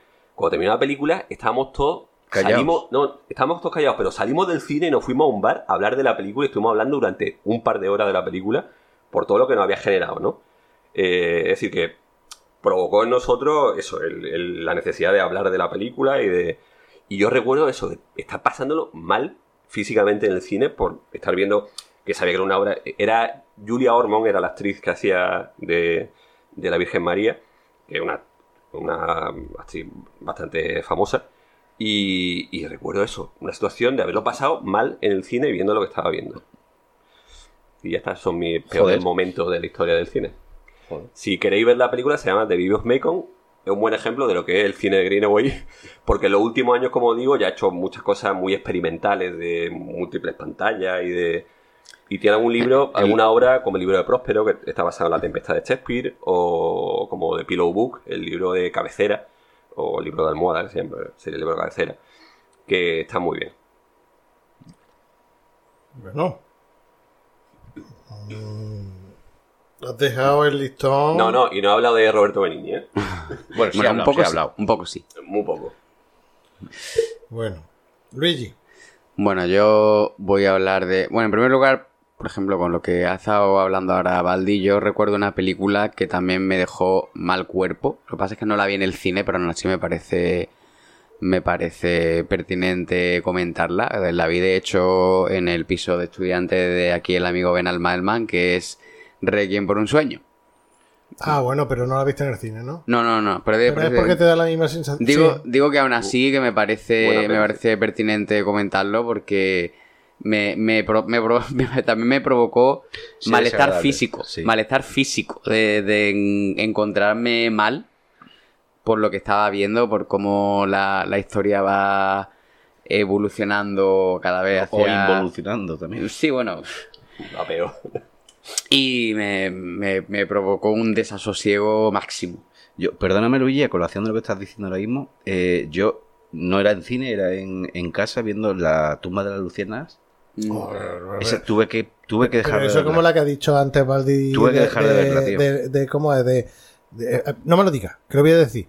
Eh, la no, no sé qué de Birmania. La, la- no, no, es un instrumento. La, la lira de. El arpa. El arpa el arpa de- de el arpa de Birmania. Como esa. Es que no he visto la Birmania. Sí, pero por lo que él ha contado, que, Ah, era, bueno, sí. que eran las japos terminaron. Perdón, las japonesas. Pues yo esa película no, mm, yo no he terminado de verla. La intenté ver y, dije, "Uf, esto es muy, muy, muy deprimente, tío. A mí, Y A mí lo que me pasó es que por mi trabajo tenía una compañera que tenía una tarrina de CD, de DVD, para ponerla a los niños de dibujito animado. Y, y me dijo, coge si quieres ver alguno. Y empecé a mirar y vi que tenía la tumba de las luciérnagas. Digo, ¿tú has visto esta peli? Y dice, no, No, es, de dibuj- es de dibujito. dibujito. Y digo, digo, tú esto no se lo pongas a los niños. no, que- Digo, ¿tú has visto esto? Dice, no, no, no se lo ponga. Digo, no, digo, si tienes huevo, la ves antes y después me dices si se lo pones a los niños. Hmm. No, ¿Y, y la vio? no lo sé. se la puso a los niños. A mí lo que me pasó es que puse, eh, creo que fue, no sé qué fue, qué película vi de, de- no sé si les puse a los niños dentro del laberinto, o creo, que fue, y, la niña se me asustó. Le dio miedo, claro. Es que a, a mí ese tipo de... Los muñecos esos que salen ahí, a, a mí me daban miedo, tío. Igual que el, el cuentacuentos, que no sé si será el mismo creador de esos Sí, sí, tipo sí, de bichos. sí, sí. Eh, muchos cuentos a mí de chico me daban miedo. Por, había uno concretamente de un pájaro gigante que el otro tenía que cas- tenía que quitar una pluma, me parece. Si tuviese aquí Bill, me lo, me lo recordaría, porque él, él- a él le gusta mucho eso. No, Bill, Bill es Plisken. Ah, bueno, Plisken, sí, es mi Bill. Pues había un pájaro gigante que le tenía, no sé qué tenía, que tenía que arrancar una pluma. Yo he tenido pesadillas con esos bichos, tío. De verdad, de chico, sí. Bueno, perdona que te he cortado con lo No, de la turna yo- de, los- de las No, luces. no, y yo he cortado aquí a Luigi, así que Luigi, continúa, por favor. Luigi estaba hablando de Requiem por un sueño. Sí, yo, Sí, yo también es que es tengo, la misma sensación que tuve yo. yo también tengo, bueno, p- para mí Requiem por un sueño es una peli especial. Entre, primero diría porque eh, en la época universitaria, la pareja que tenía en la época universitaria le encantaba Requiem por un sueño y hacía que no viéramos la película sobre dos veces por semana. Y claro, yo me la aprendí de memoria. Ah, Me gustaba, pero no una peli. No, no es. Me, me voy a ver dos veces por semana. Es no. una bajona constante, ¿no? Sí, sí, sí, es súper mal rollera y tal. Y Vamos a, vamos a picarnos heroína, Sí, ¿no? sí. Porque no veas. luego también le tengo mucho cariño porque fue la primera vez que, que yo entré en el mundo del podcasting porque eh, en el podcast Podcinema eh, la gente de Podcinema eh, tenían otro programa, eran los mismos, pero es como nuestro cine de barra, vinilo de barra. Ellos tenían el Pelis con Chicha, donde hablaban de pelis que tenían... No, no, no de fumeteo, sino pelis que tenía enjundia, que, Ya, ya, que tenían mucho de qué hablar y tal. Y ellos se lo proponían a, a los oyentes del grupo que tenía y que siguen teniendo, lo que pasa es que ya no publican. Y Bueno, se sigue publicando, pero los- le cedieron el canal a otras personas. Y le decían a los oyentes que, que les proponía, que les propusieran películas y que participaran. Entonces, la primera vez que yo participé en un podcast fue en el Pelis con Chicha, hablando de Requiem por un sueño. Claro, yo me la sabía de pe a pa. Hombre, la había visto 18.000 veces. Además, ta- también tengo una mala experiencia, entre comillas, que luego, por mí, bien, salí bien, que es que le compré el DVD de edición especial con extra y tal a esta chica eh, para su cumpleaños, pero como lo dejamos antes de su cumpleaños, me quedé yo el DVD. Entonces, como era como el chiste de la 11, lo metí no hay quien te lo quite. Bueno, y, y, y- y que peor lo de Roberto Benigni. No, oye, está bien eso de que los oyentes te digan, te sugieran que podíamos proponer nosotros y que los oyentes nos sugirieran qué películas, de qué películas podemos hablar Bueno, en, bueno. en los programas, ¿no? Bueno, a lo tonto, a lo tonto, Chinillo entró así, Sí. tú. No, a mí me lo propusiste. Sí, a, Yo- a ti te di- a ti te dimos morcilla para que vinieras. Sí, es verdad. A mí me morcilla y, y lomo. me diste. Te dimos morcilla para que- Me tentasteis, ¿no? Con Eh. "Eh, Berman. Y luego después yo pensaba que iba a ser todo Berman, pero después no. Y Cuchichi también. Cuchichi también, ¿no? Cuchichi también. O sea, tenemos mm, tres, tres miembros, con perdón de la palabra, que entraron así. Mm. Entraron así. Bueno, pues que aunque Re- Requiem por un sueño es una, película que, que me parece una muy buena película, pero una- tiene, en cuanto a pasarlo mal, pues yo lo pasé mal. Después, otro, también un poco en la línea de lo que se ha estado comentando antes, y además esto lo estaba hablando con, con Baldi esta mañana cuando estábamos esperando a que, a que llegaran eh, Orri y Venal. Eh, en cuanto al tema torrente y eso, Ah, que también ha salido esta mañana. Sí, sí, ha salido antes Ah. de que llegarais, sí. Torrente, yo vi la primera, eh, la primera y la segunda las vi en el cine. Y bueno, un poco lo que dice, lo que decía Benal, ¿no? Yo, me reí. Me, me pareció porque tenían, bueno, una, pues eso, eh, una, una película que juega un poco pues con Parodia humor, humor grueso, parodia, ¿no? Que se, mm, en principio, pues Santiago Segura Hombre, tiene, ti- Ti- tiene, la peli tiene cosas graciosas y cosas míticas que a día de hoy decimos, como lo de ¿Te gusta la te pista? gustan las ¿Te pistolitas. gustan las pistolitas? O, o lo de que 6.000 pesetas de whisky. 6.000 pesetas de whisky, nos hacemos unas pajillas, o, o lo de lo de yo me lavo las manos antes de, de mear. Antes de- hay, hay, hay dos tipos de hombres, lo que se lava las manos antes y lo que se lavan la- eh, las manos después de mear, ¿no? Eh, lo cuento, es que no sé si lo contaré en el podcast lo que me pasó. Cuenta, cuenta. Yo, yo no uso esa expresión, ¿eh? No sé vosotros, pero yo no, ¿eh? A mí es que me pasó una vez una cosa, que es que a mí me gusta mucho el picante. Me flipa. Entonces, Uf, uf, me, eh, ya te veo venir. no, me dice, no, no, no Estoy es, relacionándolo con el tema de no, no es, las no es, antes no, no es escatológico. no, no, no, no. no, no. Sí, bueno, nada, continúa. Eh, y, y me hice un- una pasta eh, con aguacate, boca de mar, eh, le echaba... Cuando he dicho, me hice una pa... Digo, Ya uy, está, no. uy. No, era pasta con aguacate, boca de mar y gamba. Y le hacía un sofrito con pimentón y cayena. Y yo tuve la brillante idea que como me gusta el picante, en vez de dejar la cayena directamente, la abrí y solté las semillitas por ahí y tal. Hostia, que me meo. Claro, exactamente es lo que me pasó. Entonces comí. Comí. Baldi, Baldi- estos dos se han quedado con la copa, Baldi todavía no. No, no, no, sí, sé de que me, me imagino perfectamente de qué va. Bueno, Entonces lo que me pasó fue que, que después, mucho. después de comer, después de comer, pues entró ganas de mear. Fui al cuarto de baño, me, me lavé las manos después de mear, me siento en el sofá y yo empiezo a sentirme mal. Eso es, eso es un poco de como una- un elixir del amor. No, Una- un afrodisíaco. no, no, yo empecé a sentirme mal, cada vez mal, tenía un dolor en el escroto, tenía un dolor en los testículos. Pero como meas tú, tío. tenía un dolor. No, pero despu- después de mear y de sentarme. O sea, después de mear, lavarme las manos, sentarme en el sofá, empecé a sentir un dolor por, por- por los testículos, por el bajo vientre, y yo cada vez peor, cada vez peor, un dolor gordísimo. Entonces, eh, a mí, no sé, a, a cuento de que se me vino de eh, meterme en la ducha y echarme agua a los huevos. Y después me di cuenta que... Ah, que antes no sabía el por qué. No, no, yo no sabía por qué. Yo, una vez que me empezó a doler y molestar y tal, me fui directamente a la ducha porque lo que me pedía era echarme agua, porque me ardía. y me dolía. Yo me eché agua, me, me hice lo que se llama un, un baño checo, ¿no? Lo de Checo. Y, y se me fue pasando y en ese momento me acordé de Torrente, de los No. hombres se lavan las manos para Antes de mirar. antes, o sea, se lavan las manos para tocarse la polla. Me acordé de eso.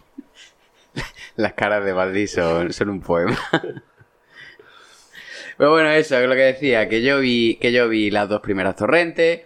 Y bueno, me típico que vas con los amigotes, te ríes y tal. Luego después em, vi la siguiente de la. Creo que la tercera y la cuarta no las vi, me parece. Y fui a la, a la quinta, me parece que fue. De esto que vas, quedas con los amigos y dices, venga, ¿dónde vamos al cine? Y alguien dice, vamos a ir torrente entre lo que hay, no sé qué. Entre lo que hay, claro. Y la quinta me pareció un, un despropósito tan enorme. Y ya digo, a ver que entiendo que las la anteriores no es que sean ninguna maravilla, pero es que la, el, el nivel de vulgaridad y de, de escatología era ya de, de una grosería tal, Sí. incluso en comparación con lo que se había visto en, en las anteriores, ¿no? Que era que yo, digo, yo estaba diciendo, madre mía, como diría aquí nuestro compañero Plisken. Y entonces, pues me pareció, me pareció una bazofia de, de dimensiones bíblicas, vaya. La frescura de la novela la tuvo la primera. Ya después ya es cada vez más rancio, cada vez más asqueroso, cada vez Y un más... poco lo que también comentaba con, con Baldi, ¿no? Es como que si tú, vale, haces una saga que de humor, pues, sal gruesa y tal, ¿no? ¿Qué pasa? Que cuando vas eh, haciendo más y más películas, como que tienes que girar más, darle más vueltas de tuerca. Tiene que ser cada vez más bestia. Exactamente. Para que la gente que va a verla, pues, no se quede como diciendo, pues esto es lo mismo de antes, ¿no? Entonces, pues, cuando vi la, la quinta, pues, me pareció. Me pareció un mojón, un mojón, tremendo mojón, ¿no? Y luego otra película que recuerdo que, que no me gustó nada cuando la vi eh, fue Mulan Rouge. El, esta que era un Sí, musical, musical de, de Nicole de Kidman. Nicole Kidman eh, y con Iwan McGregor, que eh, creo que No era- la he visto. ¿No la has visto? Ni esa ni Chicago. Yo Chicago no la he visto. Yo, a ver, hay gente a la que le encanta Mulan Rouge. Que les parece que lo- los números musicales son espectaculares. no sé. A mí, sinceramente, me pare- en ese momento, ya te digo, estamos hablando de que la vi, de que fue hace pff, más de 20 años. Esa película tiene que ser del 99, 2000, 2001, como mucho por ahí, vaya. Y, y me pareció un tostón infumable. Un tostón infumable. Me pareció aburridísima, no me estaba interesando para nada lo que estaba pasando. Yo en general, en general, el rollo musicales no me suele atraer mucho, ¿no? Y lo cual es curioso porque, por ejemplo, antes mencioné Bailar en la Oscuridad, que es un, un musical, pero hay otro, otro tipo de musical, ¿no? Pero bueno, a mí no me, no me gusta. Y encima también pasó otra cosa y es que eh, había eh, justo detrás una, un grupo de chavales jóvenes de... A ver, yo, yo era un chaval joven. Estos serían adolescentes, ¿no? Y estaban... Bueno, yo estaban... No les estaba gustando la película, se pasaron la película hablando, todo el rato... culo. eh, eh, pues a volumen como si estuvieran en el salón, en el salón de su casa, que, fu, que, que en realidad, a ver, yo en cierto modo estaba, estaba de acuerdo con lo que estaban diciendo, Pero no molestabas a nadie. Claro, pero, pero, a ver, ya que estoy ahí, pues por lo menos quiero ver la película y tal. Y entonces, Tú en mo- estabas, tú estabas en modo almorranas, ¿no? Que lo sufría en En silencio. No, silencio. No, Almodóvar. Ah, perdón. y entonces en, en un momento dado, pues incluso, ah, qué puta mierda, incluso me llegué a girar y decir, bueno, pues, irse. Veste a tu casa. Irse. Irsu. Si Irse. me queréis, Irsu. Y de hecho, se levantaron y se fueron, lo cual agradecí. Pero que... Para terminar de ver esa película que tanto te gustaba. Sí, no, a ver, pero. A ver, que, que, que la, película, la película me estaba, me estaba aburriendo soberanamente, pero es que encima los niños me estaban irritando. Ya. Entonces, pues mira, por lo menos. Estaba irritado. Irritado. Por lo menos ya simplemente me limité a aburrirme sin que me estuvieran irritando los, los niñatos, ¿no? Así que bueno, esas son las peores experiencias que recuerdo así en un. en una sala de cine. Es que me acaba de recordar, yo, o- otra que yo no vi en sala de cine, sino en, en casa, pero que también tuve que cortar porque es que me estaba aburriendo un montón, es El Árbol de la Vida, una de Brad Pitt. No sé ni siquiera si os suena. Sí, esa es la de. Me suena, pero no la tengo ubicada. Ay, esa es la de, eh, de la fotografía, eh, el motivado de la vida, Baldi. Eh, estoy buscando si es de. Eh, Ay. Terrence Malick. Terren Mali. Pues me pareció tan lenta y yo no sé cuánto dura esa Sí, película. es que pero Terre- por, por lo menos son tres horas, ¿no? Terren Mali es, es- es una persona muy especial. Especial y que. Dos horas y 20 minutos. A, a los, Pues no es tanto. a los cinéfilos le mola mucho Terren Mali porque eh, graba a la primera Sí, cómo cae a lo mejor hora una de la mañana. Ah, bueno. eh, cine contemplativo, lento y tal. Lento es de cojones. Sí. Bueno, pues yo me aburrí y la quité. Ya está. Y eso es todo. Bueno, voy a contar entonces mi experiencia. Cuenta tu experiencia. Mira, he pensado una cosa.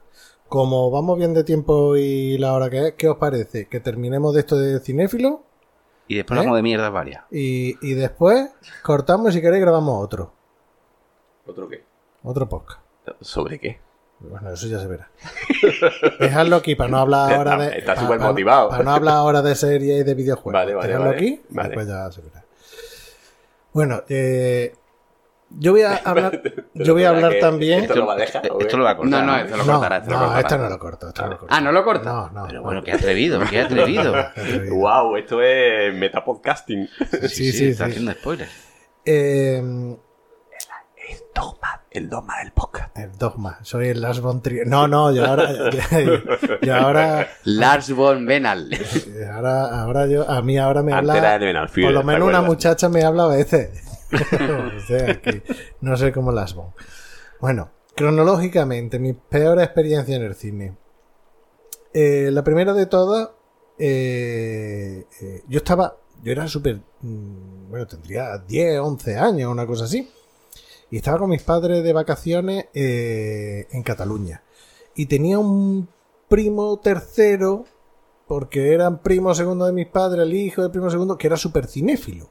Y en su casa veía un montón de, de películas. Vaya, eh, a Amanecer Rojo, la vi en su casa, que me la puso, me la ponía en el cuartito que él tenía, tenía una habitación, eh, pero tenía una casa y una mini casa y tal para él, y tal. Bueno, total, que tenía un montón de películas y tal. Me dice, esta, esta te mola, esta te puede molar y tal. Y era mucho mayor que yo.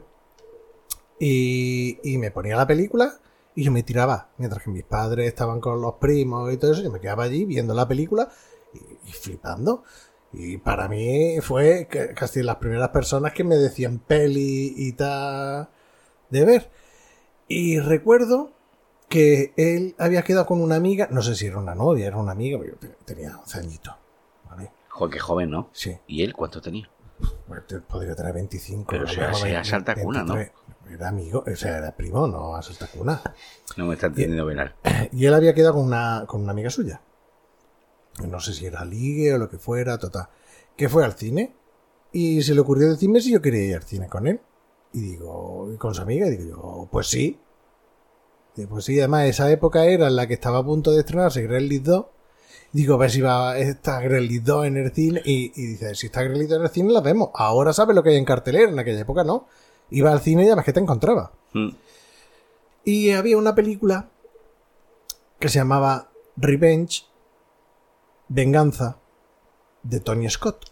Con Anthony Quinn, ¿no? ¿Te das no, cuenta? el- Sí, Kevin Conner de Jesús, Y Madeleine Stowe. Madeleine Stone Mm. Y Anthony y, Quinn, sí. y Anthony Tedas Quinn. Y, y dice, oye, mira, yo en aquella época no sabía... Subidita de tono la Claro, película. claro, yo en aquella época no sabía quién, era, quién eran ninguno de los tres actores, ¿vale? Y le dice la amiga, bueno, ¿vamos a ver esta película? Venga, sí, vamos a verla y tal. Total, entramos los tres, 11 añitos.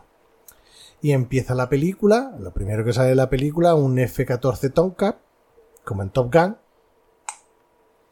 Y dicen ellos, oh, esto tiene buena pinta. y tal. Total, la película es que Anthony Quinn es un mafioso. No, bueno, ¿la habéis visto? ¿Tú la has Sí, la he visto, la he ¿Qué te sí. parece la película? Muy mala. Muy mala. ¿no? Pero.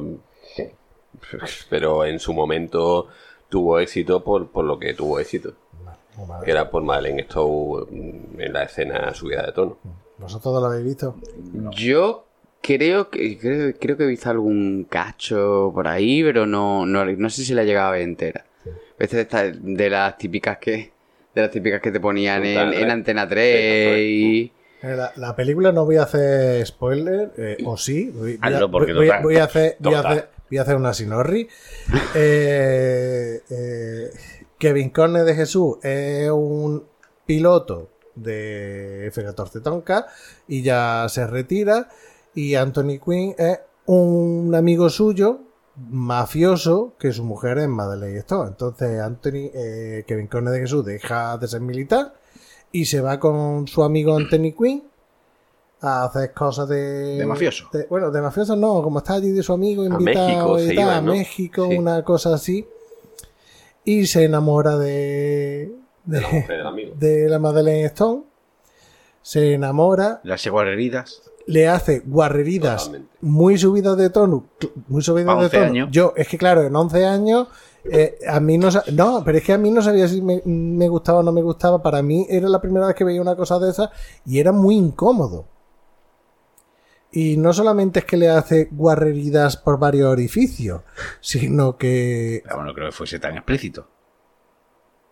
eh, era guarrilla. Y no me refiero a Madeleine esto, me refiero a la película. Hay que dejarlo claro, eh, heteropatriarcado. Y, y el Anthony Quinn se entera y le da una paliza al Kevin Conner de Jesús y a la otra le rajan la cara, la tortura, Normal, la normal. violan y la meten en un desto de monja y el Kevin Corne tiene que ir a, buscar a la Madeleine tal. Ahora ya sabes por qué se llama Revenge, ¿no? Ajá. venganza.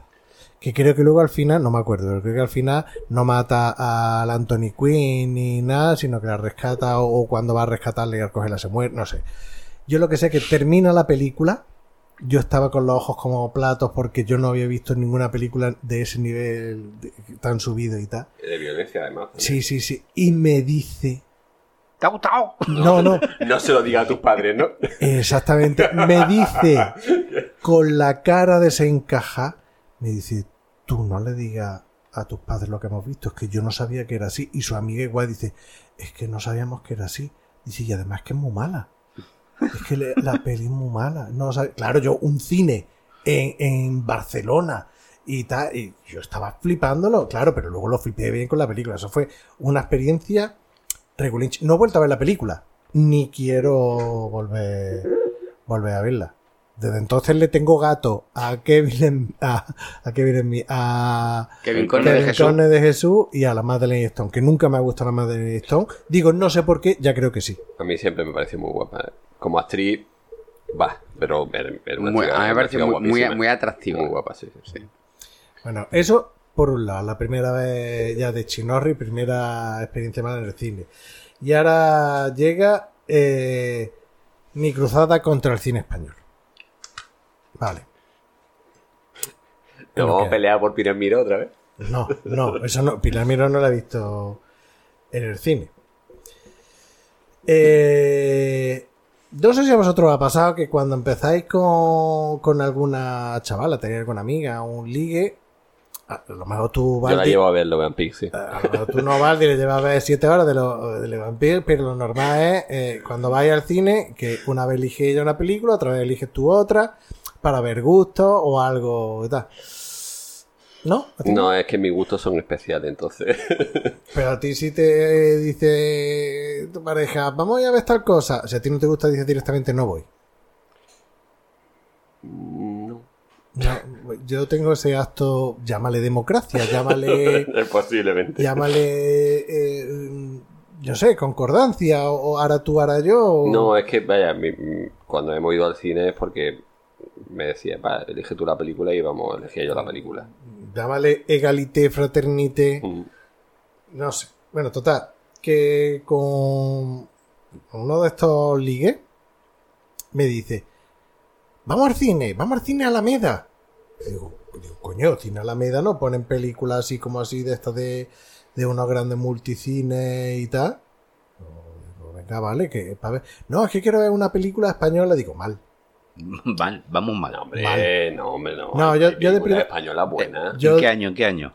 Eh, te estoy hablando de el año 2006. Bueno, todavía se hacía más o menos cosas apañadillas, ¿no? Bueno, bueno, espérate. Y digo yo, No, hombre, y y te- actualmente también hay cosas buenas. La- Mira, la- a- Asbestas está muy bien, hay cosas Bueno, que sí. están bien. Sí. La cosa es que una semana antes o un mes antes había estado en el cine Alameda viendo Zatoichi de, Sí. de Kitano Takeshi De Takeshi, o Takeshi Kitano. Y me flipó, además que lo vi con Plisken y nos flipó muchísimo. Yo también fui a la Alameda a verla, sí. Nos flipó muchísimo la parte, incluso la parte final musical del baile y tal, era como, es que mola, es que me da igual que esto que hayan metido, al clásico de Zatoichi. Total, que me dice esta, eh, esta chavala, dice, bueno, vámonos a, a- que vayamos al cine, a la Alameda, que hay una película que... Venga, sí, Días Azules. No lo conoce ni Perkin. Lo mismo puede que le suene a Luigi Bercotti porque la banda sonora es de Iván Ferreiro y el tema principal se llama Días Azules. La canción de Iván Ferreiro, Días Azules. Pues no, no caigo ahora mismo. Bueno, eh, la película de Días Azules, eh, el protagonista era Oscar Jaenada. Y el director es un ultra, hiper, mega conocido llamado Miguel Santesmases, que ha hecho otras películas como. eh, pues, pues, no lo sé. Madrid, Súper conocidas también. no sé, Madrid 11M y tal, documentales. Pero vaya, bastante. que ni su puta madre. Oscar Jaén, nada y tal. Y te cuenta la historia de. de un, un agente, no sé de dónde era, que unos chavales adolescentes. bueno, chavales, adolescentes no, eh, eh, jóvenes, que se van a Galicia a veranear en la casa en la que están los padres, porque lo van a vender la casa esa, lo que se han tirado todos los veranos veraneando y van allí y no sé si es que mm, se pegan una fiesta y en una curva matan a alguien y tal, un, mal rollo, un dramón, un- un- y digo yo, ¿entre qué es mala? ¿Entre qué es un mal rollo? Entre que, que no entiendo cómo vocalizan los actores españoles y por qué no ponen subtítulos en las pelis españolas. Y terminé la película con un Un cabreo. me cago en Dios. ¿Qué coño año hago viendo esta película? Y luego esta chavala me dice, que tú la conoces, y luego esta chavala me dice, qué guapa ha estado. Y yo, ¿Quién? pues, como no sea una actriz que me he perdido parpadeando, no lo sé. Vaya, de hecho, dejé de ir a- al cine con esta persona. Vaya, de, incluso dejé el trato con esta persona. Eh, Por, A raíz por- de esa por la película. película. ¿eh? Por la película. Bueno, fue, fue por un cúmulo de cosas Ah, muchas y tal, pero sí, también tengo que Ayudó, ¿no? Tuvo que ver, tuvo que ver eso. Esa es la primera. Y ahora llega otra cruzada más contra el cine español. En este caso, mm, me voy a ir más recientemente.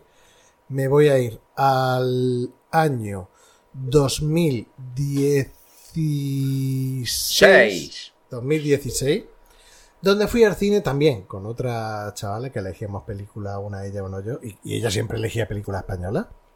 Y fuimos a ver una maravillosa película llamada Embarazados, Hostia. Una secuela de Embaraza, Embarazada 2. De la famosa directora Juana Macías, en los que los protagonistas eran Paco León y Alessandra Jiménez. Alessandra Jiménez es la Afri de Los Serranos, ¿vale?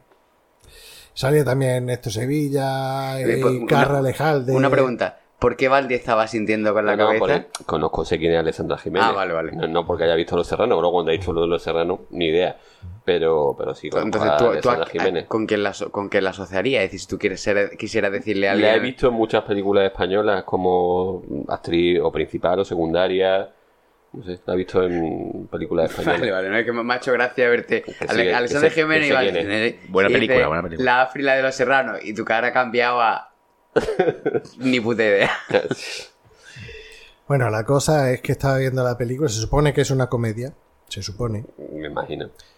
Y, y en un momento de la película, pues cuentan un chiste, un chascarrillo o algo, que yo me quedo con la misma cara que cuando Luigi cuenta un chiste.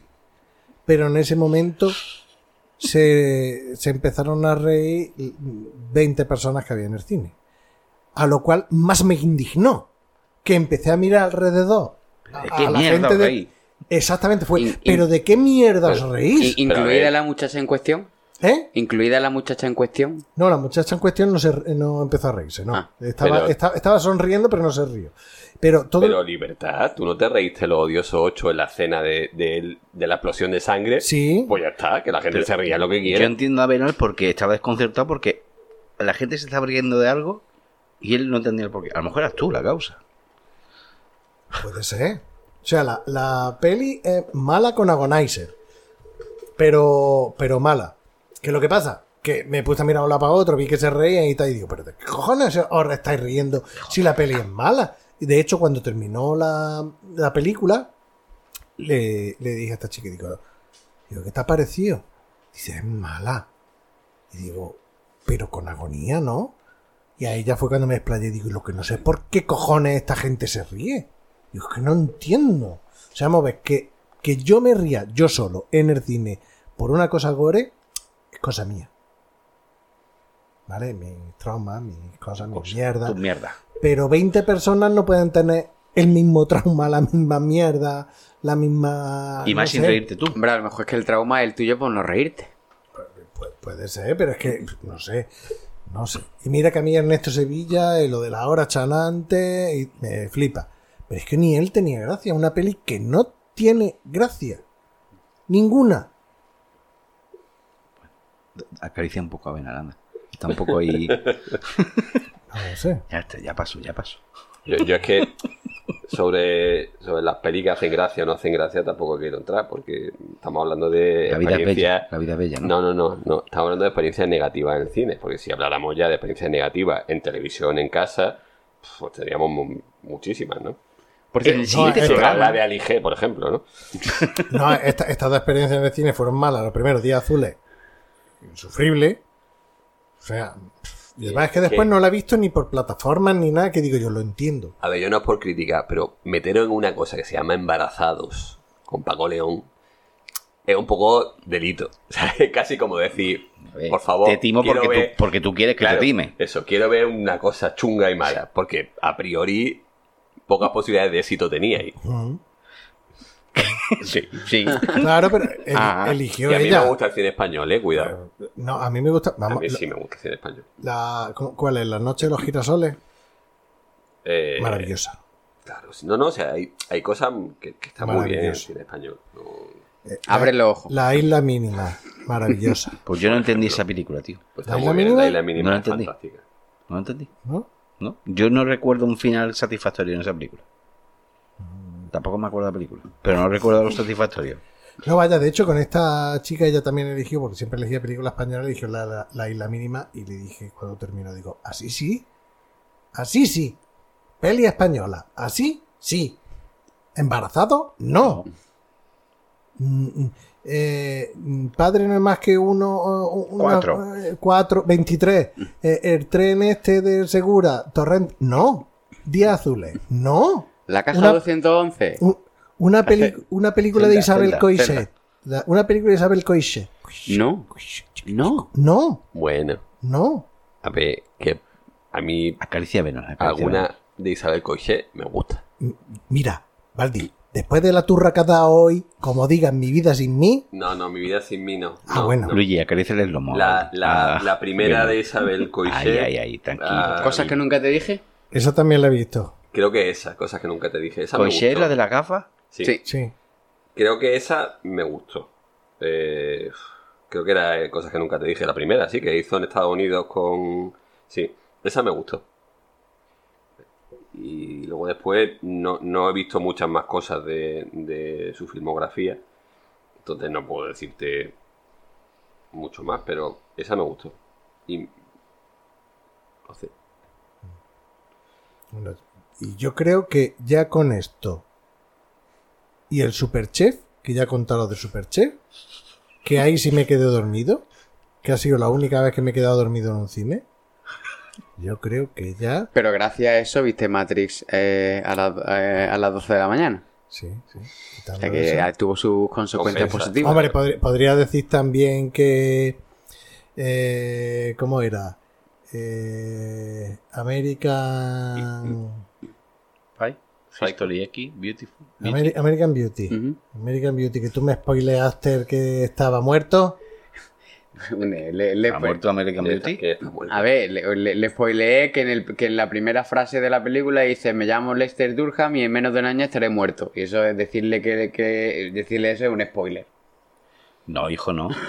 Hombre, digo, voy a ir a ver American Beauty. Y dice, ah, pues él está muerto. Ah, es que eso, es que no estoy hablando. Y, no y- y yo, ¿qué? Claro, y entonces me pongo a, a ver la película. La primera frase que te dice, soy no sé cuánto y en qué estoy pero muerto. eso no es un spoiler. Hombre, que no, tú me no, que no es spoiler. No, ya aquí No, la Porque te, muy te- te fino. estás Un- spoileando en cuanto lo estás viendo la película, te lo Un spoiler es decir quién le mata y por qué. ¿Y cuándo? Eso es- y, y cuándo? Pero, pero, Bueno, decir, pero decirlo pero no me llevé, pero no me llevé la sorpresa cuando empecé a verla. Yo ya sabía que lo iban a matar. Ah, Yo por Qué eso más no voy a ver disgusto. la de los tres Spider-Man porque ya me lo has dicho.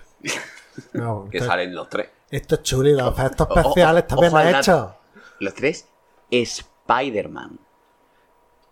¿Cómo te- ¿Qué tengo que decir? ¿Spider-Man? Spider-Man, ¿eh? Spider, Spider-Man. Los Spider-Man, ¿eh? Sería Spider-Man. Spider-Man, sí. No Spider-Man, Spider-Man. Porque son varios. Con, Sí. con ese líquido. Spider-Man. Spider-Man. Escúchame que te diga. No, pero me- el- aquí lo que, está, lo que estaba tarareando Benal es tremendo vídeo friki. De DJ Ozma. Tremendo vídeo friki, maravilloso videoclip, tenéis que verlo. DJ Ozma. Posiblemente lo pongamos en un vinilo de barra. Ya, ya con esto tenemos temazo para, el próximo vinilo de barra. Sí, sí, DJ Ozma. Spider, Spider-Man. Bueno, yo creo que con Spider-Man nos podemos despedir, ¿no? Venga. Había otra de Jack Sparrow también muy chula con esa. Pero bueno, luego ya hablaremos de Michael Bolton. Ahí lo dejo. Michael Bolton, Jack Sparrow, Spider-Man, que, que, que Tenéis que, amalgam- te- tenéis que escucharla y ¿eh? verla. Llaman Michael Bolton o Kenny G. Kenny G. Eh, lo mejor de los dos mundos, ¿eh? Lo mejor de los dos mundos. Ay, estoy un poco perdido. Bueno, pues. Orri, muchas gracias. A vosotros siempre. Valdi, Un placer. muchas gracias, Valdi. Luigi, Dígame. muchas gracias. Me. Muchas gracias a vosotros por, por liberarme de mi, de mi prisión. De mi yugo. Deberíamos haberte dado allí. nada, gente, ya sabéis, estamos en cine de barra arroba gmail.com, en arroba cine de barra en Twitter. Dejadnos comentarios, insultos, sobre todo en Evox y. Creativos. Creativos, sí, insultos creativos, no vale. Hijo puta. Hijo puta, no. Hijo de puta mal pari. Ya, eso ya. Y añadir el año 2015. No, me- y además, que, ¿cómo hay que decir el año? 2023. Siempre fuerte. Siempre fuerte. Pues nada, ya sabéis. Agur. Yogur. Adiós.